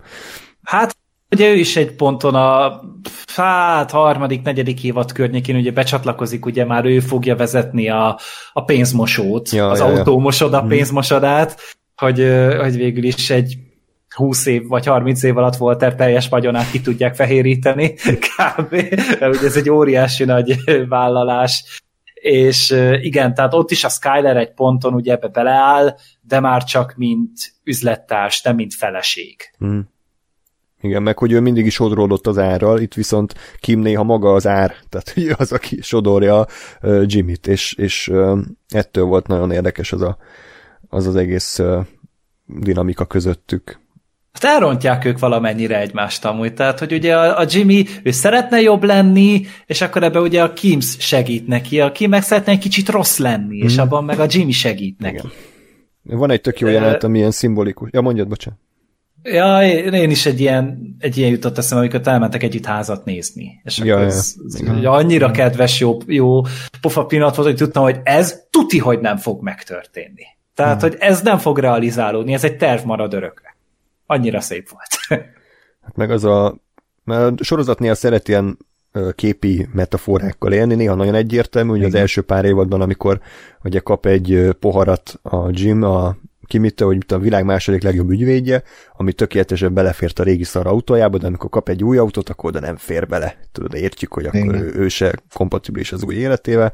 És itt az ötödik évadban is volt egy ilyesmi ö, szimbólum, amikor ugye ö, állnak az erkélyen, és söröznek, és először ugye a Jimmy lerakja a korlát szélére a sörös üveget és akkor ez nagyon idegesíti a Kimet, és miután befejezték a beszélgetést, gyorsan lekapja onnan, és bemennek. A következő jelenetben meg ugyanezt történik, csak akkor a Kim van szarul, és elkezd dobálni a sörös üveggel a, a járdát. És aztán a Jimmy is csatlakozik, és együtt dobálják a járdát. És akkor másnap meg mi történik? Jimmy azt mondja, hogy ja, hát ez majd benne van a közös kocsiban, majd összesöplik, de aztán Kim nem bírja, és ő nem meg neki elsöprögetni. Tehát ebbe gyakorlatilag bele van az összes pont az ő kapcsolatukban, hogy, hogy egymásra licitálnak, egymásra ö, rákontráznak, de Jimmy azért mégiscsak erkölcstelen, mint a Kim, Kimnek van lelkiismerete, de nem tud vele mit kezdeni, tehát ez az egész sörös üveges jelenet is egy tök szimbolikus volt számomra. Jó, mi történik még? Mert mondjuk az kurva vicces volt szerintem, arról már beszéltünk, amikor ugye Howardot szopatja, és, és minden alkalommal Howard megkérdezi, na Jimmy, átgondoltad az állásajánlatomat? Tehát az is már így redditen ilyen mémek vannak róla, hogy mit tudom én, uh, Jimmy rászerik uh, Howard fejre, majd Howard megkérdezi, hogy hm, Jimmy, esetleg gondolkodtál az állásajánlatomon? Mert ezt ötször megkérdezi mindig, és uh, aztán persze nyilván kiderül, hogy ő, hogy ő végig tudta, hogy a, hogy a Jimmy uh, szivatja, de hogy ez is egy milyen szép uh, karakterív, hogy ugye az első évadban Jimmynek ez volt a célja, hogy bekerüljön a, a Hamlin Hamlin megírt cégbe, tehát minden álma az volt, hogy végre elismerje őt a csák, végre maga mögött tudhassa a, a sim, simlis Jimmy énjét, de most meg az ötödik évadon, amikor a Howard tárcán kínálja neki ezt a lehetőséget, akkor ő nem, hogy nem fogadja hanem még erre a tárcára rászolik, és a Howard képébe nyomja, és újra és újra megcsinálja. Tehát ez, ez is egy, és tök logikus, hogy ide eljutottunk. Tehát nem azt érzem, hogy hú, karakterárulás, meg nem ez kellett volna, hanem igen, tehát hogy eltelt 40 epizód, és teljesen logikus, hogy a Jimmy az, az már rég túl van ezen. Mondom, igen, igen. És itt van egy olyan konfrontáció, nem itt az évad vége felé, amikor van az az ikonikus kép, ami azt hiszem Gergőnek is Twitteren a profil képe, hogy így hmm. Jimmy és a tükörképe, ami egy kicsit ilyen eldeformált, hmm. és így, így ilyen kettősség jelenik meg, hogy hát mondhatni Jimmy és Soul, és uh, ott is milyen szépen ezzel a képpel uh, elmesélték, hogy igen, itt most megszületik a Soul uh, azáltal, hogy itt, hogy itt uh, megadja Howardnak a végső pofont. Igen. Én ezt egy ilyen képregényes karakternek láttam inkább, mint a béka ember, mert pont úgy néz ki. Nagyon hamor feje van neki, és csak viccesnek találtam. Én nem a szimbolikát, de amúgy igen, tudom, hogy ott van benne, de én igazából csak a poén faktor miatt ollóztam ki ezt a jelenetet. um, szóljatok, hogyha bármi van még, én haladok itt szépen a, a sztoriban, ugye, és um, mi van még itt? Ja, ugye Reddit poénokat írtam, nem tudom miért, tehát ez, ez örögtem, amikor a sivatagos jelenetben ugye a Jim megissza a pisáját, és akkor korábban, amikor a Nacho-val beszélgettek, hogy a Jimmy nem akar részt venni ebbe a játékba, akkor írják a Reddit, hogy de hát Nacho már figyelmeztette arra, hogy mi lesz, ugye azzal a szövege, hogy once you're in, you're in. Értitek? Uh-huh. Aha. Ez a vicc. Ákos? esik végesik. You're in, mint vizelet. Once you're in. Ja, jó, oké. Okay. Jó. Oké. Okay. és akkor ugye, na jó, mi is történik? Ja igen, akkor a sivatagos rész után ugye Jimmy ismét előkerül, és akkor ebbe a hotelbe mennek, ami kicsit olyasmi volt, mint a, mint a így, egy ilyen privát sziget így az univerzumban, tehát hogy csak ők ketten nem akarnak onnan elmenni, nem akarnak a való világ problémájával foglalkozni, de hát aztán előbb-utóbb el kell hagyni ezt, a, ezt az édent, és, és, és a valóságba vissza kell térni, és ugye ekkor jön az a, ha minden igaz, akkor ez az ikonikus, szerintem évad legjobb pillanata, meg talán a Breaking Bad egyik legjobb pillanat, amikor ugye hárman ott, erről, erről már beszéltetek, amíg nem voltam, bocsánat, a, nem, még a nem, lakásban, akkor megérkezik Láló, és az a, az a nagyon feszült, nagyon hosszú jelenet, amikor ugye kérdőre vonja Jimmy-t, hogy mégis mi történt az autójával. Hmm. Az ezt a Sean Ryan mondta egyébként, aki a, a Shield-nek a, az alkotója, hogy van egy ilyen eszköz a a rendezők, tévérendezők meg írók kezében, hogy ugye egy nézőt rászoktaknak arra, hogy egy tévésorozat jelenete mindig ugyanolyan hosszú. Tehát mit tudom, körülbelül 3-4-5 perc egy jelenet. És, és egy idő után ezt így megszokod. Tehát, hogy ennek van egy ilyen metódusa, és, és, és neked ez természetessé válik. És amikor van egy jelenet, ami, ami 5 perc után is tart, és eltelik még egy, és még egy, és már 6 percnél járunk, már 8 percnél, már 10-nél, már 14-nél, akkor tudod, hogy itt valami nagyon durva dolog történik. És itt is ez van. Tehát ugye a, a Better is van egy ilyen flója, ami, ha. ami nem szokott nagyon megszakadni, de itt ugye gyakorlatilag egy ilyen egy helyszínen játszódó ö, mikrodrámát látunk, ugye hármuk közül, plusz még ott van ugye a Mike is. A nagy testvér. A nagy testvér figyel, és hogy nem, nem vágnak át másik storyline hanem csak ott vagyunk velük több mint 10 percen keresztül, és ettől annyira ö, zseniális szerintem ez a jelenet. Ha? Ha? És hogy ahogy ott a, a Mike ugye még az utolsó pillanatban mondja neki, hogy hagyja úgy a telefont, hmm. hogy akkor hallja, hogy mi zajlik ott a párbeszédben, és az, ahogy amit ugye mondtam, hogy már az is nagy dolog volt, amikor a Kim bement ugye a, az, a letartóztatott lálóhoz, és akkor megkérdezi, hogy hol van a Jimmy. És már az is egy őrült, feszült jelent volt, és itt ahogy szépen ott építették, és már a, amikor már azt hiszed, hogy 150 fölé már nem nagyon kéne menni a púzusodnak egy sorozattól, és akkor ez fölveri neked 180-ig kb. és, és tényleg, ahogy ott utána elmondatja vele újra és újra azt a történetet, és besokal tőle, és akkor utána meg szembeszáll vele a Kim, tehát az, az tényleg az egyik legvagányabb jelenet volt, amit úgy kb. a Breaking Bad univerzumban megcsináltak. És ez ilyen Ozymandias, Ozymandias kategória volt számomra, ami abban az epizódban történt. Hmm. És az nagy dolog. Igen, lenyűgöző az a jelenet, és tényleg ott is mindenre gondolsz, csak erre nem, hogy Kim feláll, és Lelót úgy leoltja, hogy utána Leló nem tud szóhoz jutni. Igen. Milyen emberekkel dolgozik együtt, meg ilyenek. Ne szerencsétlenkedjen már, meg szedje össze magát. Jó helyre rakta a Lelót, aki aztán fülét farkát behúzva el is, el is kontrollott onnan. Igen, de közben meg ugye a Peter Goldék számolnak azzal, hogy te, mint néző, tisztában vagy vele, hogy Kim már nincs a Breaking Bad idején, tehát bármi megtörténhet ott, tehát a, lehet az, hogy, hogy most akkor uh, ott, ott fejbe lövik a Kimet, vagy bármi, és ettől olyan roppant feszültség teli az a jelenet, hogy most mi történik, és, és bámulatos, hogy ott Kim hát tényleg leoltja. Mm. Én ezért voltam ott hogy az infartus szélé, mert hogy azt hitte, hogy ott megöli a Kimet. Aha. Tehát, hogy le, lelövi a Laló, és ennyi. és halló. De hogy... Uh... Lalovi? Egyszerre mondtuk. Hány kilométer egymástól ugyanaz a hülyeség jutott az eszembe. Szegény Ákos. Én nem értem. Hát Lálóvi, mert Láló. Ja, ja, ja, ja jó. De, de... Jó. Hallottam, hogy Gáspár felsikoltottam, úgy messze. Bazd meg! Gáspár most nézi a Better Call Saul. Ja, Istenem. Ez az ember Azt- annyira makacs. A vörös ördög. De hogy a... De, de, ö, szerintetek lehet arra esély, hogy nem hal meg ki? Mert szerintem annyira egyértelműen állítja mindenki, hogy biztos meghal, mert nincs a Breaking Bad idején, hogy szerintem nem ez lesz Szerintem- a kifutó. Szerintem Nem annyira túl egyértelmű, hogy szerintem se fog meghalni. Tehát a, eddig Aha. a sorozatot nézve ö, tehát pontosan más irányba viszik az ő karakterét, mint azt gondoltuk, tehát én bízom az alkotókban. De még ha meg is halt, igazából tök mindegy, mi történik vele, csak legyen értelme a, a sztorin belül. Én csak én. Igen, Szerintem, szerintem nem fog meghalni. Én Nekem az jutott eszembe, hogy nem véletlenül ismeri annyira a szól a Breaking Badben azt a kimenekítős porszívó ügynököt. Valószínűleg Kim kapcsán ismerte meg, és a Kim az valahol ö, szintén tanúvédelmi programban éppen hamburger csütöget a helyi McDonald'sban. Hmm. Hm. Ez még a legjobb forgatókönyv egyébként. A legpozitívabb végkifejlete lehet a Better Saulnak, hogy ő is élete végig elsütöget valami gyorsértelmi kajáldában, meg a Jimmy is, és, és, és meghalnak egyszer majd Igen. valamikor. Nem Az is olyan szép lenne amúgy, hogyha így a, a tényleg a Jimmy, így a tanúvédelmi programjának a végén ugye tudjuk, hogy ki akar, ő is onnan törni, meg lelepleződött, és mi vagy, ha megkeresi ott a kimet, és megtalálják egymást. Hmm.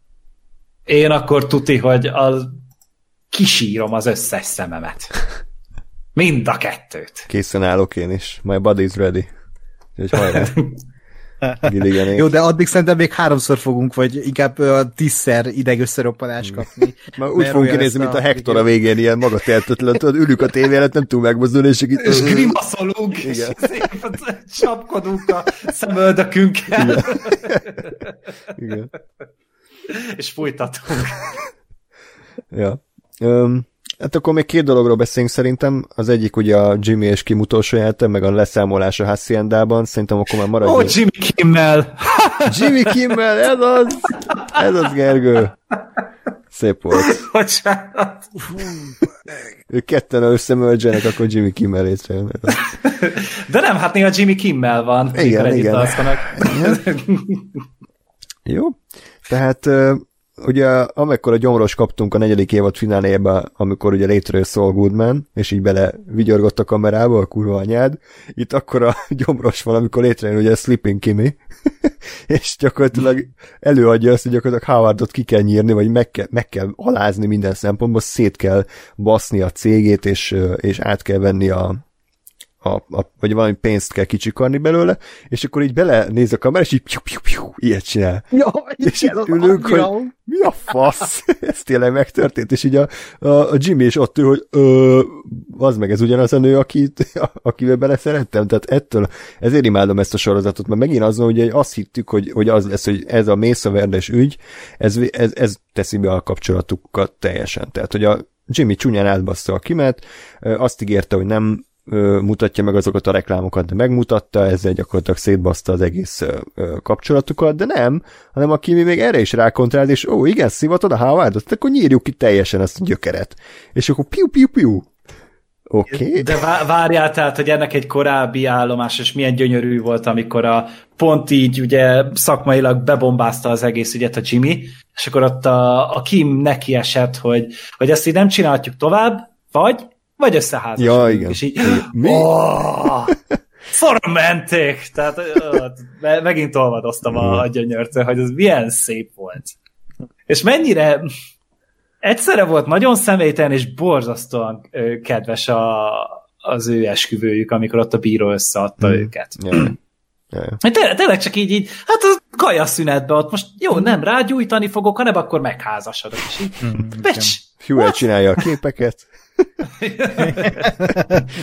Kurva. Igen.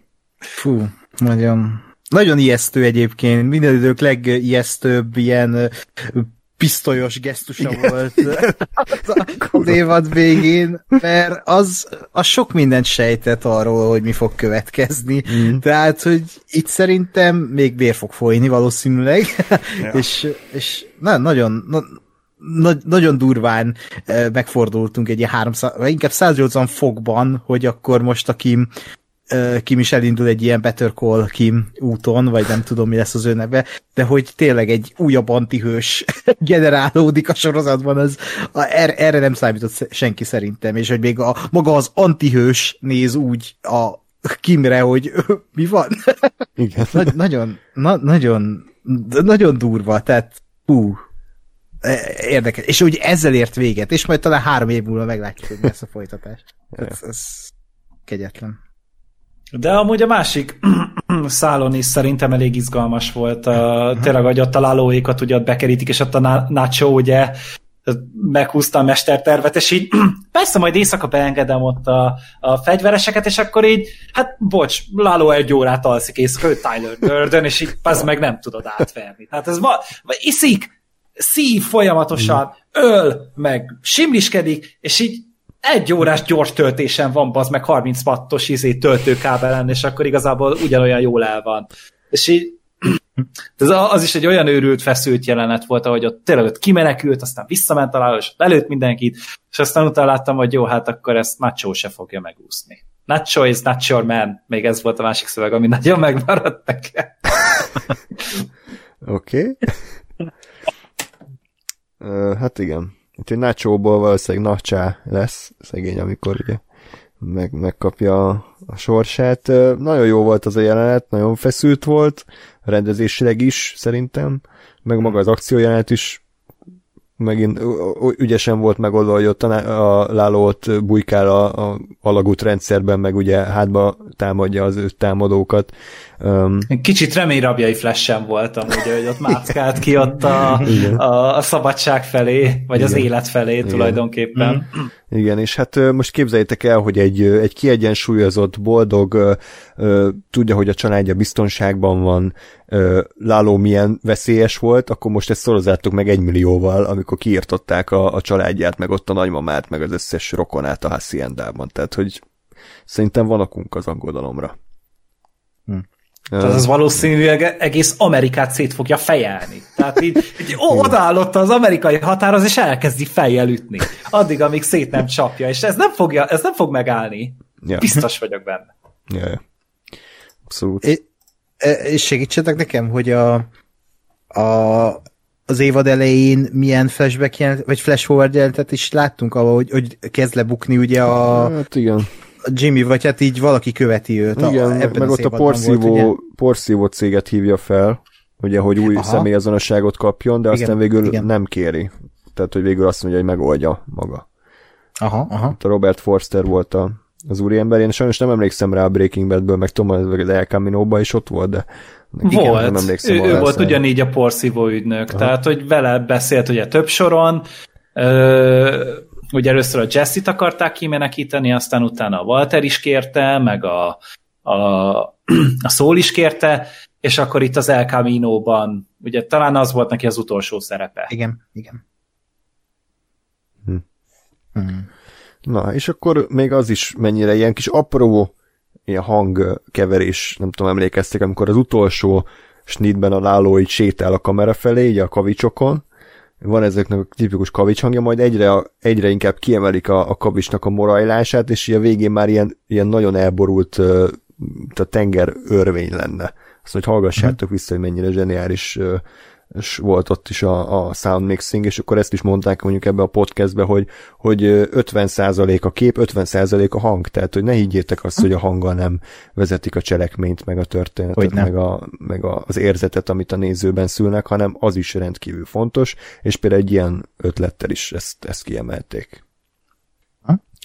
Úgyhogy nem tudom, én annyira most nem akarok így teorizálni, hogy mi fog történni, mert eddig is bevált az, hogy megleptek a Vince Gilliganék, de ha van kedvetek, uh-huh. akkor nyugodtan elmondhatjátok, hogy szerintetek mi lesz, meg hova fut ki a történet, összekapcsolják-e a, a Breaking Bad-del, vagy, vagy mi lesz, mert azért tényleg 13 rész nekem azért kevésnek tűnik ahhoz, hogy ugye ez az egész lálós ügy lezáruljon, a Mike ügynek is vége legyen, és még a Jean, tehát a jövőbeli uh, uh, Saul Goodman ügy is valahova kifusson, tehát elég, Én elég elhiszem, hogy le fogják zárni.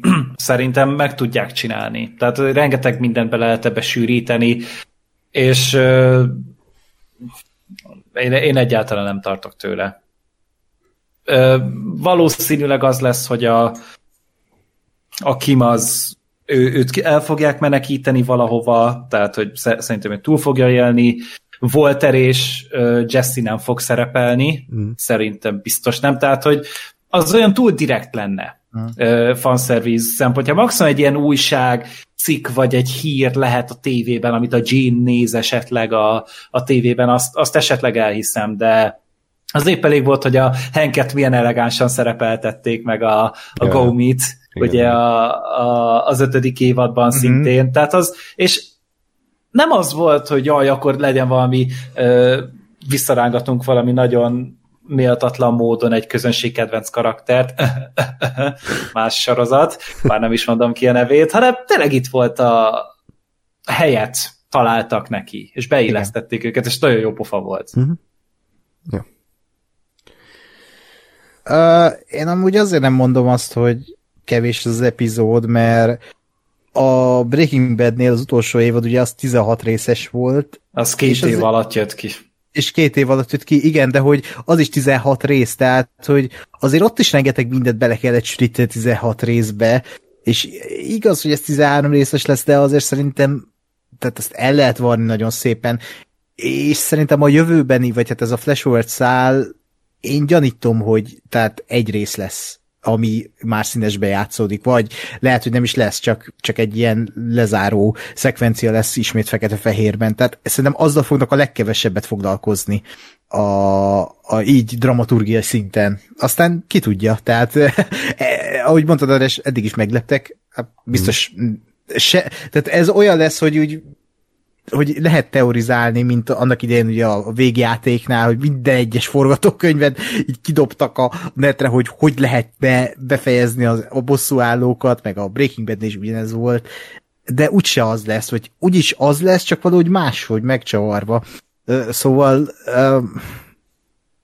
nem tudom, az biztos, hogy nem lesz happy end, de azt se mondom, hogy ez ilyen nagyon szomorú véget érne. Ha, ha megnézzük a sorozatot, akkor egy ilyen tragikomikus vége lesz ennek az egésznek. De Nacho nem éli túl, az biztos. Hát Nacho apja túléli Én azért jobban izgulok. Ő, ő szerintem túl fogja. Ha. Szerintem az lesz így a nacho a megváltása, hogy az apját valahogy kimenti. Ja. Uh, és akkor így neki ez lesz a, a hattyúdala, és én az, aki tudnék egyezni. Uh-huh. Úgyhogy valószínűleg biztos nem ez lesz, hogyha én ezt találtam ki. Mike biztos túléli, ezt tuti. Ez az.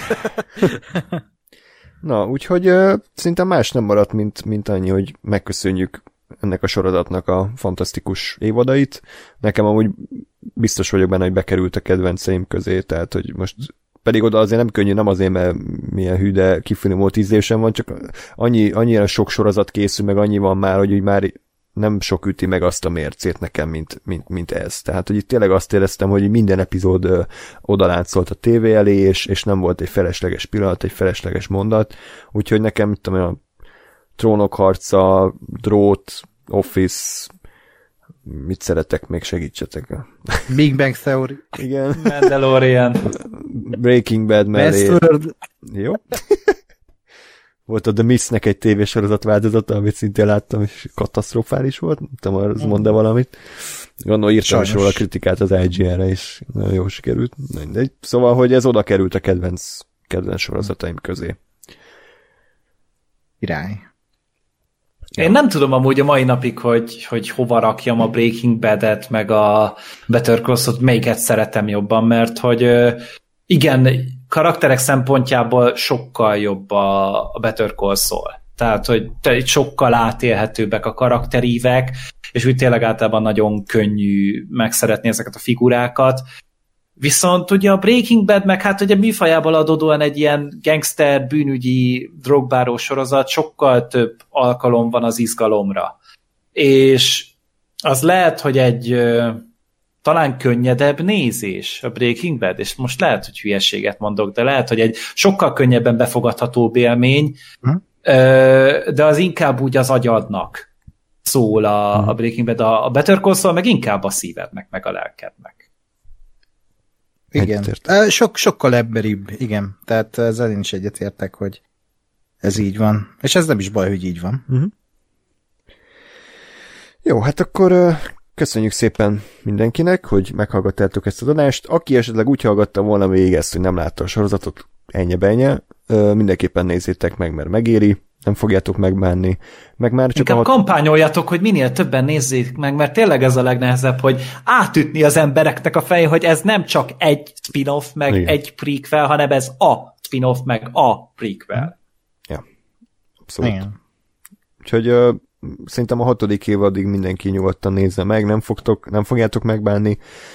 Reméljük, hogy, hogy nem szúrják el a, a finálét, azért az, az nem esne jól de talán a Breaking Bad miatt bízhatunk Vince Gilliganben és Peter Gouldban, hogy, hogy nem követik el azt a hibát, mint ugye a trónok harca, meg a Lost annó. Köszi Gergő, hogy itt voltál velünk, rendhagyó adásban, nem TV-ában, meg videójátékosban, úgyhogy remélem, hogy nem bántad meg te se. Ó, hát tényleg akkor a szívszerelmem a Better Call hogy én bár, bármikor és bárhol hm. szívesen propagálom, amikor csak hm. lehetőségem van rá, és tényleg mindig ebbe az ellenállásba ütközök, amit te is mondasz a Gáspárnál. Hm. És hogyha most a, legalább el tudjuk érni azt, hogy öt vagy tíz ember esetleg megnézze, vagy felbátorodjon rajta, és akkor elkezdje jobban reklámozni az ismerőseinek, akkor már megérte a dolog. És, és amíg Better Call van, addig egy újabb csillag ragyog a sorozatoknak az egén. És lehet bombázni Gáspárt, hashtag Gáspártú Better Call Saul, Twitteren a, a TuneUp Radio-nak a Twitter oldalára nyugodtan, tegeljétek, látni fogja, és nagyon fogja szeretni ezeket. Így van. Szolkolsz Gáspár, akkor legyen Hashtag. Így van. Na. Uraim. És még annyi gyorsan, hogy van egy ilyen sorozat Netflixen, hogy Unbelievable, ez a címe. Valószínűleg erről fogunk legközelebb készíteni majd egy kibeszélőt, úgyhogy akit érdekel, az, az azt ajánlom, hogy nézze meg. Nem hosszú, 8 epizód, egy lezárt történet, nem lesz 28 év alatt, úgyhogy hát nem tudom mikor, hamarosan tervezünk arról is egy kibeszélőt, valószínűleg így, így hármasban, vagy talán Gáspár is csatlakozik, és akkor ott is lehet tud bombázni a Better Call Saul ajánlással. Úgyhogy akkor kövessetek minket az említett csatornákon, hallgassatok filmbarátokat, filmbarátok.blog.hu, írjatok nekünk kommentet, hogy, hogy mennyire szeretik a Better Call vagy éppen mennyire utáljátok, írjatok nekünk e-mailt, kövessétek Ákos és Gergő Twitteren, és iratkozzatok fel, lájkoljatok Facebookon, és iTunes-on pedig adjatok öt csillagot, aki erre képes. Úgyhogy igazából el, elbúcsúzhatunk egy ideig Jimmy-től és Kim-től, reméljük, hogy azért hát idén már nem valószínű, ugye azt mondjátok, hogy hogy kijön. Nem. Én nem látok rá sok esélyt. Tehát ugye tavaly tavasszal, április-május környékén lett vége az ötödik évadnak, és én úgy vettem észre, hogy egy ilyen jó másfél éves ciklusokban készül, és ugye most a Covid miatt eléggé lelassulnak a forgatási munkálatok, és Hát, hát nem, az a baj, hogy eléggé zártan tartják a forgatásokat, úgyhogy nagyon nehéz bármilyen információt is szerezni arra, hogy hogy áll a Better Call Saul. Gondolom az AMC is úgy van vele, hogy, hogy mindegy, csináljátok meg, nem hajt a tatár, csak legyen jó, aztán azt úgy is nézni fogják az emberek, mert a Breaking Bad-et is azért nézték, mert jó, nem azért, mert gyorsan volt kész. Ja, ja. Így van. Hát Tom Cruise meg kell kérni, hogy intézze el azt is, szervezze meg a forgatást, ja, ja. legyen ilyen robotokat, meg ilyen sztorik is vannak, mert robotok ellenőrzik, hogy be vannak-e tartva ezek a, ezek a szabályok. És hogyha a robotok valami rosszat érzékelnek, akkor Tom Cruise után beveti a hangját. Vagy a rangját. Így van, pontosan. Úgyhogy hát akkor valószínűleg 2022-ben folytatódik csak a történet, rohadt nehéz lesz kivárni, de, de tényleg nagyon-nagyon bízunk az alkotókban, hogy, hogy ezt a történetet normálisan le tudják zárni. Úgyhogy akkor hamarosan ismét jelentkezünk, addig is pedig minden jót kívánok nektek, sziasztok! Sziasztok! Sziasztok! Wait, wait, Jimmy, Jimmy, what? It's all good, man.